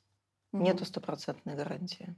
То есть даже если это категорически против моих ценностей сейчас и вызывает у меня просто какой-то ужас и отвращение. Но я всегда вспоминаю историю про 39, даже про, про ну, 37 да. год и про Гитлера. Ну, про да. то, как идеи нацизма конформизм. вообще... Да, это абсолютно конформизм. конформизм. То есть, ну, маленькими да. шагами. Ага. Там, та же самая история с, с этим безумным еврейским вопросом, когда все начиналось с крохотных, с малейших шагов. Ну, мороженое запретили продавать. Ну, ну, звездочку поносите. Ну, что, вам жалко, что ли, звезду, что ли, нацепить? Ну, по тротуарам ходить нельзя. И, и когда это становится, в конце концов, нормой, то есть сначала думаешь, боже мой, что за дикость, а потом год ходит, два ходит, и все привыкают к этому. Ну, все да, уже привыкают. забывают, что по-другому вообще могло быть. Все привыкают уже вот это вот к этой ограниченности, к этому. Ага, следующий шаг. В сектах то же самое. Ну, как бы идеология. Так работает, да, пропаганда, идеология, агитация. Делаем маленький шаг и смотрим. Нормально? Привыкают. Только привыкли. Следующий шаг. Нормально? Привыкают. В какой-то момент ценности начинают искажаться. И даже если внутри этот э, какой-то червячок еще гложет, ну, зацепиться за что-то бывает крайне сложно, потому что сформу... даже сформулировать иногда это невозможно, что не так. Вот это очень, э, кажется, про продолжит сейчас тему. Э, про вопросы не возникает, или там, окей, вот эта тема сработала. Короче, я тоже заметила, что во многих культах, во многих сектах есть такая тема, как э, работа с эмоциями. Там, типа, если тебе что-то не нравится, тебя отправляют на условный тренинг в саентологии, я так понимаю, это называется аудит. Угу. А в, не, в Nexium это называлось EM, что-то там, забыла, как расшифровывается. И есть еще одна дамочка, я про нее попозже расскажу. В общем, ты идешь и как ты работаешь там со своими эмоциями, типа, а почему ты чувствуешь отвращение, почему ты чувствуешь какое-то раздражение, отвращение, это, наверное, что-то в твоем детстве, наверное, с тобой что-то не так. Тут смотри, все вокруг, им Всем окей. же нормально. Да. И таким образом человек, э, что, получается, учится не доверять своим эмоциям или как? Да, он учится не доверять своим эмоциям, он учится искать э, причину, причину в себе, в себе. Угу. он учится ориентироваться на мнение окружающих, а не на свой внутренний голос. И это очень здорово помогает манипулировать им дальше. И это про да. газлайтинг тоже, да? Что да. ты тут тебе кажется, тебе кажется. Тебе кажется. Сходи, проработай, потому что всем окей. Со всеми все в порядке. Смотри, все счастливы. А отвлекаешь тут. А, отвлекаешь. Ага. Вносишь разлад. Да. А, давайте тогда вот, вот эту тему про, про детские травмы затронем, потому что есть история, которая меня очень сильно выбесила. Она прям чудовищная. А, есть такая известная спиритуальная ютуберка Тил Свон, ее зовут. И она снимает видео и делает какие-то тренинги про mental health. Очень много говорит про суицид, а, очень много говорит о том, что про, про жертвенность, про суицид, про суицидальные мысли. И у нее есть несколько тезисов, что суицидальные мысли испытывать нормально, Особенно если у тебя были какие-то ситуации детской травмы, в таких э, случаях точно, ну, окей, испытывать суицидальные мысли, что у нее они тоже были, и у нее были попытки суицида, и это делает ее экспертом. Угу. И э, что в целом человек сам выбирает э, смерть или жизнь. Угу. И А, еще такой момент, что с суицидальными мыслями как бы окей идти разбираться, почему ты себя так чувствуешь, э, и лезть в детские травмы. Вопрос, можно ли с суицидальными мыслями лезть э, в травматические воспоминания? С суицидальными мыслями в первую очередь необходимо обратиться к психиатру, потому что это очень э, серьезное уже истощение нервной системы, психические, ну, психическая нестабильность во всех смыслах этого слова, потому что наша базовая настройка – это желание жить как только наша... Ну, можно лишиться всех остальных желаний, но желание жить – это ну, как бы наша самая в общем, витальная, что ли, потребность. Как только эта базовая вообще вещь исчезает, необходимо обратиться к специалисту, который помогает это все настроить, потому что это физиологические разрушения, это, ну, это серьезный э, дисбаланс в нервной системе, это серьезный дисбаланс, ну, это, это реально медицинская проблема уже. Получается, испытывать суицидальные мысли это ненормально. Исп, испытывать суицидальные мысли это ненормально. Если угу. суицидальные, э, скажем так, это э, я бы заменила слово нормально на слово закономерно. То есть существует действительно, как, ну, разумеется, существует огромное количество причин, по которым я могу прийти к суицидальным мыслям. Это закономерно но это ненормально. Если у меня возникают суицидальные мысли, это значит, со мной не окей, со мной все ненормально, и мне нужно срочно обратиться за медицинской помощью, даже не, не за психологической, в первую очередь за психиатрической помощью. И в этом нету ничего ужасного, страшного и стыдного. Точно так же, когда я, не знаю, обнаруживаю у себя какую-нибудь шишку в мягких тканях, я обращаюсь к кому? К онкологу, mm-hmm. потому что это ненормально. Это закономерно, раз это появилось, но это ненормально. Просто почему меня настолько ужаснула и выбесила вся эта тема? А, во-первых, у нее полторы тысяч, полтора миллиона подписчиков на Ютубе и там 800 тысяч подписчиков в Инстаграме. А, она собирает супер популярные тренинги. У нее ну, огромные количество последователей, а, в частности, за счет того, что она говорит, ребята, я такая же, как вы, я прошла через кошмар, через абьюз в детстве, там, я все знаю, поэтому я с вами, вы можете мне верить. Получается, что мы с Кариной, пройдя различные всякие штуки, можем сказать, мы знаем, как лечить полярное расстройство, пограничное расстройство из ДВГ, потому что у нас э, БПРЛ и да. СДВГ. Угу. Приходите к нам, мы вас вылечим. Ну, логика же такая. Логика такая, да. Ага. А, она, э, ну, вот судя по тому, да, на то, что ты рассказываешь, она эксплуатирует тему равного консультанта. Угу. Это очень классная на самом деле тема, и если в, как бы, в профессиональном плане она абсолютно хорошо реализована. Потому что равные консультанты – это совершенно потрясающая тема, когда тебе консультирует психолог с профессиональным психологическим образованием, но который, у которого есть опыт онкологического заболевания, которое находится в ремиссии. Угу. Это потрясающий опыт, потому что ну, действительно тебя так не поймет никакой другой специалист, как э, имеющий такой же опыт. В зависимости такая история. В зависимости такая же история. С опытом насилия точно такая же история. Если у специалиста, у профессионального специалиста есть такой опыт, это правда. Равный консультант – это лучше любой другой, любого другого варианта. Но если нет профессионального опыта mm-hmm. в этом, то максимум, что можно сделать, это, ну, как бы сказать, я тебя понимаю, да, я через это прошла, я одна из вас, я тебя понимаю, но у меня есть специалист, который тебе поможет. Mm-hmm. Ну, ну, у меня нет экспертизы, правда, помогать тебе. Вот именно. Меня просто, вот, э, просто очень бесит, что оно как будто... Это, во-первых, очень много подмены понятий. Да. Во-вторых, это как будто бы похоже на то, что мы делаем. Ну, типа, человек выходит, говорит, вот у меня там такой-то опыт, я вам расскажу. Там она говорит про медитации, про что-то еще. Мы тоже про это говорим, условно. Про Она может рассказывать про свой опыт, да, но он не может экстраполироваться на, да, на всех людей. Да, а такого же сейчас очень много. Это просто вот одна какая-то очень дико популярная женщина. Но таких mm-hmm. очень много. И меня просто вот пугает вся вот эта история, да. потому что ну, ну это кошмар. Ну, да. ситуация страшная. Да, ситуация отвратительная. Просто здесь э, важно, э, как, наверное, себя обезопасить. То, что вот действительно, если ты рассказываешь про свой опыт, то это окей. Но Если ты начинаешь учить то ты других. не учишь людей, получается. Ну, и просто же часто же вот эти вот лидеры каких-то культов или лидеры, они, ну, у них есть какой-то, какая-то история богатая, которая очень часто как-то развивается. Даже желательно, чтобы она была. Соединяться, да, Да, действительно. да. Иногда она очень Вот расширенная. как рассказывала наша героиня, я из маленькой, из маленького этого Да. городка, у меня ничего не было, я приехала, теперь у меня квартира в Сити. Мгм. Вот прям очень кон- конкретно. Вот он, живой человек, который прошел путь даже хуже, чем у тебя, Да. и вполне себе вот к определенному возрасту с помощью этих конкретных шагов, вот те планы, что он прошел, вот, пожалуйста, проходи по этим же шагам, достиг успеха. Да, и к этой истории очень легко присоединиться.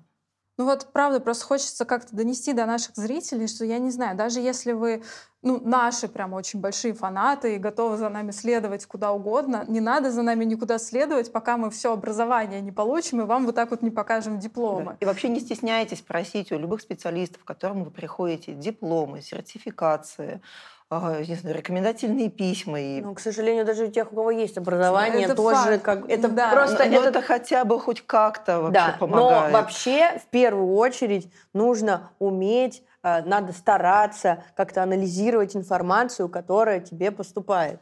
Вот, э, что меня еще ужаснуло, что она говорит в своем подкасте, подкаст называется The Gateway, если что, если знаете английский, я прям очень советую. Она говорит, что, ну, э, у нее спрашивает подкастер, мол, почему человек с улицы вам должен поверить, ну, помимо того, что вашего... Это зависит от того, э, насколько у него вообще в целом способность к вере.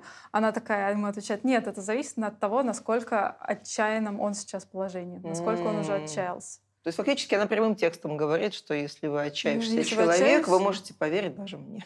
Мгм. И при этом она говорит, что это it's okay. Ну, мне можно верить, потому что я не создаю культ. И вот я просто, что, видимо, мой посыл всего этого выпуска, который я никак не могу донести, что вот эти вот все подозрительные истории, организации с какими-то вот манипулятивными тенденциями, абьюзивными, в том числе и конкретно вредоносными, они не обязательно выглядят классической сектой. Да. Это может быть какой-то спиритуальный лидер из Инстаграма и Ютуба, который говорит про свой опыт и говорит, вы можете мне верить, я не создаю культ, инфа сотка вообще сто процентов. Слушай, ну вон как Блиновская, тоже же отчаявшиеся люди, которые а, хотят какого-то успешного успеха. Она показывает свой успешный успех, они ей а, скидывают деньги, потому что она говорит, вот скиньте мне там тысячу Ну, это рублей. очень красивая история, но Да. она никого не преследует все равно. Да. Да, но Я тут нету изоляции от других людей. Да, окей. Да. Но я просто имею в виду то, что здесь какая-то вот это именно финансовая Ну, история. Да, финансовая, да. э, Вот эта Тилсвон, она тоже говорит, что я никого... Она, она сказала этот point, я точно не культ, потому что я никого не преследую, хочешь уходить, уходите. Но при этом а, она дает комментарии по поводу отношений, в которых человек состоит. Типа, мне кажется, в этих отношениях тебя там не слышат, тебя там не понимают, как ты там... Ну, то есть э, изоляция от родных, она присутствует. И как бы ты, может быть, и можешь уйти, но если тебе Ну, сначала тут- провели вот эту Тут работу есть по такая вот эта вот изоляции... тонкая грань, которая Да. позволяет, видимо, удерживаться ну, вот таким да, ну, блогером, лидером мнений, Мгм. по крайней мере, в, в какой-то юридической вот этой Да, вот серой да, зоне, да, да, когда да, это да. еще предъявить ничего не можешь, но все признаки уже налицо. Вот меня вот эта вот серая зона очень сильно бесит. Потому что у нас на самом деле есть вполне себе э, как бы, закон 239, э, 239 статья Уголовного кодекса Российской Федерации, которая как раз защищает нас от, э, как бы, от сект и религиозных образований, которая вносит достаточно серьезные ну, санкции, в том числе до 7 лет лишения свободы, за организацию сект, за активное участие в ней и даже за распространение информации о секте. А если еще как бы, эта организация внесена в рамки, э, внесена в список террористических, экстремистских и нежелательных, то там э, как бы, санкции ужесточаются. То есть в целом мы, ну, как бы, закон пытается это регулировать, но вот эта вот серая зона, она правда слишком большая. Особенно из-за того, что интернет появился. Короче, вот, э, вот эта вот история про то, что если тебе что-то не нравится, у тебя какая-то эмоция, это значит, тебя триггерит какое-то тяжелое детское воспоминание. И вот этот Тилсвон тоже говорит, что давай мы с тобой сядем и посмотрим, что там за детское воспоминание. Напоминает человек без э, образования соответствующего. А насколько, вопрос первый, насколько это может быть опасно лезть в какое-то с, с, с разбегу в детское воспоминание, а, потенциально травматичное. И второй мой вопрос. по поводу у нее очень большой большой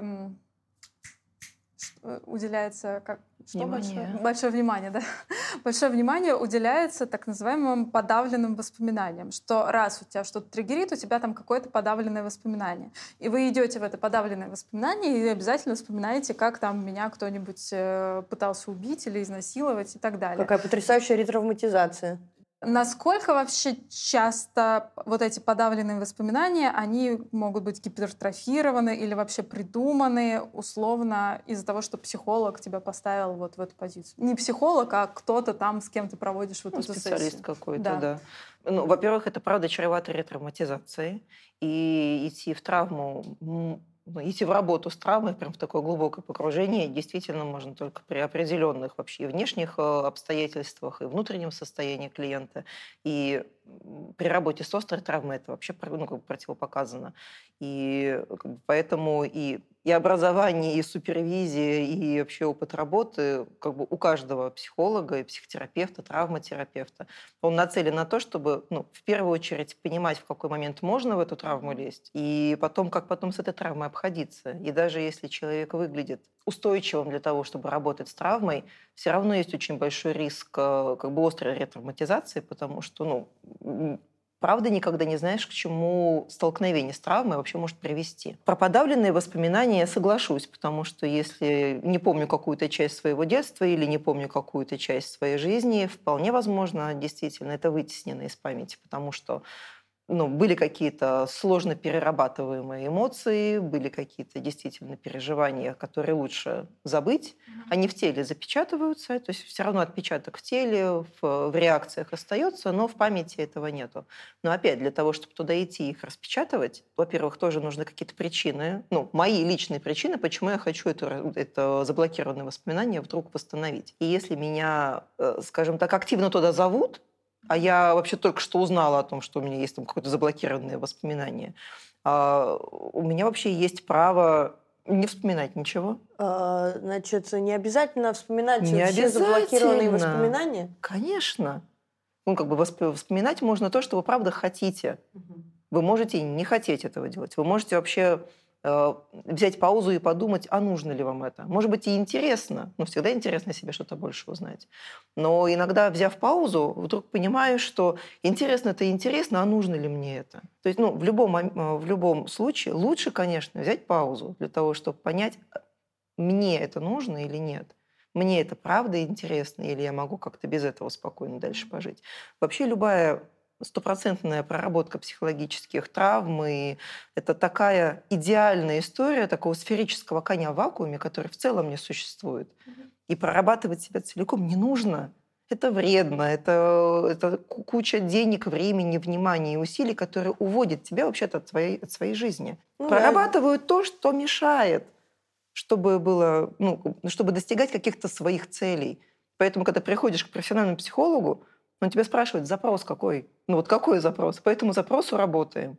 Если возникает что-то дополнительное от запроса, это важно, это интересно, это мы как бы откладываем основной запрос и берем новый? Или этот подождет, а мы пока продолжаем работу по основному, по основной траектории?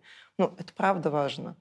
А нахваливать в кучу все травматичные воспоминания, это влечет за собой нервный срыв. Просто вот, да, получается, что вот эти организации, они работают по тому, что ты не достигаешь успешного успеха, потому что у тебя там, не знаю, много злости невыраженной, потому что у тебя какая-то детская травма, которую ты запечатал, давай мы туда сходим, раскопаем, и у, у тебя уйдут вот эти все твои негативные переживания, и ты будешь достигать успешного успеха. Но это же фуфло, Фуфло. Почему? Потому что если мы пойдем с ноги, раскопаем что-то очень плохое, мне становится хуже, мои когнитивные способности снижаются. снижаются. Ты становишься Мне, мне необходимы лишние дополнительные силы на то, чтобы справиться с этим разблокированным воспоминанием. Да, я в каком-то вот немножечко раздрае. раздрае. Это я... никак не ведет меня к, э, к этой цели больше зарабатывать или улучшить с кем-то отношения. А при Зато этом... тобой можно манипулировать. Ну да, при этом у меня, получается, еще нет времени ни покакать, ни пописать, и я еще в этом э, психологической, в этой травме сейчас нахожусь, и поэтому, что мне не говорят, я во все это верю. Да, конечно. А вот, и Более таким того, образом еще и изоляция от родных усиливается, потому что детские травмы, скорее всего, мама Конечно, папа мама, папа виновата, да. Да. И потом, если разблокировала это воспоминание, а к цели не пришла, значит, недостаточно покопали, давайте еще глубже залезть. И это получается как э, ковырять э, ту же рану снова и рано, снова, еще глубже. снова, да. Ну и И просто- А это еще дает огромную информацию, собственно, этому специалисту э, о твоих уязвимостях, о твоих болях. И это дает ему просто дополнительный инструментарий для манипуляции тобой. Да. И просто это страшно, что это приводит реально к смертям. Ну, это Да. катастрофическим последствиям Да, приводит. уничтожение Просто личности, уничтожение Хочется, воли, к чтобы смерти люди физической. услышали, что не надо ходить на какие-то непонятные тренинги, вообще непонятно откуда, к каким-то странным людям, коучам, гуру. Нет, ну, как бы есть коучинг, и это отдельная тоже профессиональная область. Но каким-то коучам из Инстаграма, ну, не надо ходить. Хорошо. А что ты тогда предлагаешь, если у меня какой-нибудь экзистенциальный кризис, я не знаю, что мне в жизни делать, хочу бабки лутать, а еще и в семье проблемы? Иди к психологу с э, высшим образованием, с образованием в терапевтическом подходе. Или коучу с образованием коучинговому подходу, там несколько месяцев, чтобы Там, он тебе показал сертификат. Есть же еще какая-то профессия, где ты приходишь к человеку, что-то это эксперт по карьере, что-то такое. где- Карьерный консультант. Карьерный да. консультант. Вот, можно к нему сходить, К нему например. можно сходить, да. Потом можно сходить, опять-таки, к терапевту, к медицинскому КПТ. терапевту и вообще-то сдать да. анализы, вообще посмотреть, а в порядке ли у меня витамин D, витамин В, железо, гемоглобин, ну, такие базовые вообще вещи, которые влияют просто на настроение и состояние. Окей, как ух- выходить из секты? Как сбежать оттуда? Хороший вопрос, потому что чаще всего сбегать некуда. Ну, вот о чем мы уже немножко поговорили, поэтому Мосты оттуда сожжены. сложно. Да. Мос- Мосты сожжены, а, либо этих мостов вообще Или не, было. да. Может быть, вообще секта открыла для меня наконец-то дивный новый мир, где я чувствую себя прекрасно, и где меня наконец-то понимают, где меня видят, где я ценен сам, сам по себе. А, И тогда вообще возникает вопрос, вообще с ума сошли выходить из секты? Я тут наконец-то вообще свою жизнь начал. Либо мосты сожжены, возвращаться некуда, не знаю, квартира продана, а, с семьей разрушены всяческие отношения, друзей уже нету, работы нету, при этом и- имеются какие-то долги, кредиты, какие-то еще финансовые обязательства. Ну, я сейчас прям совсем э, утрированную картину да, представляю. У меня слом- сломлена воля, у меня нету никакого здоровья. За меня там еще поручились кучу людей, и я эмоционально привязана к этому. А если это еще та Очень секта, где тебя сложно. не отпускают, не, не сбежать? да, еще и если компромат на тебя. Да. Да, это может быть еще и ну, как бы абсолютно фи- физическая изоляция, где тебя под замком держат. Поэтому это правда бывает сделать иногда невозможно. Иногда это бывает сделать очень сложно. Но если появляется идея о том, что из этого надо выйти, то, конечно же, нужно обращаться все-таки обратно к своей семье, к своим родным, к своим друзьям, объяснять, что произошло. А, объяснять, почему вы выпали на несколько лет или сколько времени э, из общения, почему вы говорили такие ужасные слова к ну, по отношению к ним, потому что, скорее всего, это еще и прям прямая конфронтация, а не просто исчезновение да, из круга семьи. А, просить помощи, обращаться, в конце концов, в полицию. Вот я хотела спросить, а милиционер мне поможет? Очень хотелось бы сказать, что да, потому что в конце концов Если статья Уголовного есть, кодекса да. есть, но при...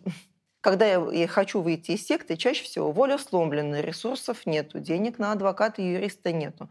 Поэтому очень сложно ну, убедить полицию взять э, в разработку дела, которое, может быть, будет не раскрытым. Висяки не любит никто. Вот, в конце концов, да, отчетная система у нас у всех. Поэтому, ну, хорошо бы опять поискать поискать деньги на юриста, на адвоката, поискать среди знакомых, может быть, есть юристы-адвокаты, которые помогут, а, ну, не знаю, даже просто знакомый или, или подруга или друг, которые вместе с тобой в качестве моральной поддержки сходят в полицию для того, чтобы вас сходу не развернули, а все-таки ну, кто-то, у кого сила воли чуть поздоровее, и он настоит на том, чтобы восприняли это заявление в конце концов.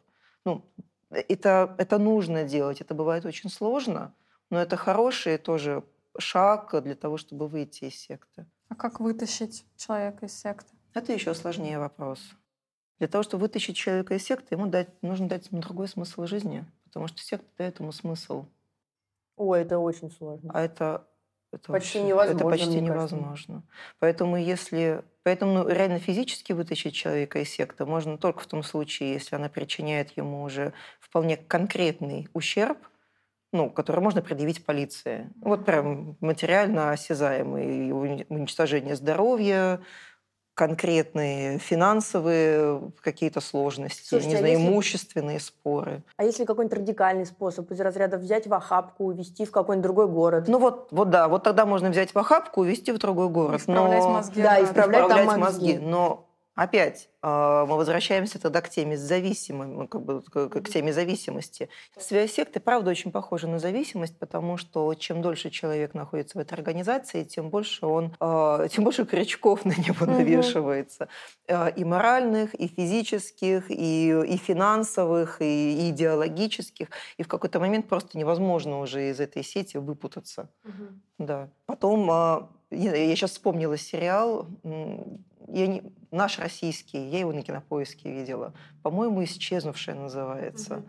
А, про, про то, как из, из семьи исчезла девочка. Наш русский сериал «Исчезла девочка», ну, хорошая обеспеченная семья, средний класс, а, что-то лет 10, наверное, ей, когда она исчезает, и тут, значит, 18 лет она появляется.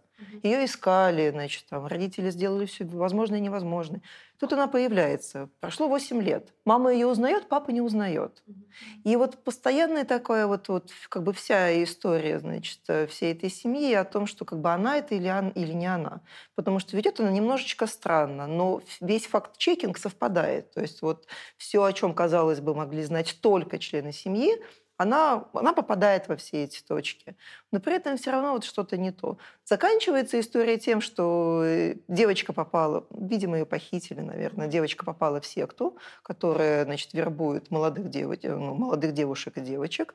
И вся цель ее появление в семье было за тем, чтобы очередную маленькую девочку из семьи утащить в эту секту. Угу. Ведет она себя очень адекватно, она проходит весь факт-чекинг, она, ну, как бы социализируется, ей делают документы, мамочка, мамочка, папочка, папочка.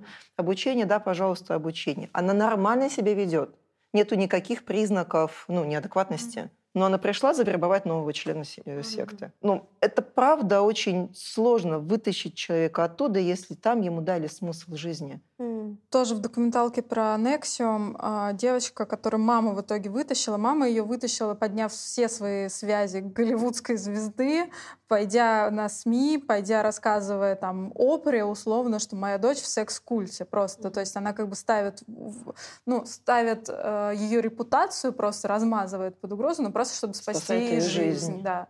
И она говорит, что ее удалось достать только когда посадили лидера. Угу. Тогда она вернулась, просто побоявшись, что ее могут тоже посадить, и просто сначала вернулась, типа, помоги мне с адвокатом. Угу. И потом постепенно ей начали рассказывать, как это все было на самом деле. И вот документалка про то, что она в ужасе, типа, я не понимаю, как, как я вот все верила это 7 лет. Ну, то есть это настолько такая промывка мозгов, это очень да. страшно. Да. Ну, значит, э, все-таки люди не виноваты, если они в секту попадают. Нет, вины, вины их в этом совершенно нет. Виноваты те, кто за, за, заманивают их в эту секту. И, и они не тупые.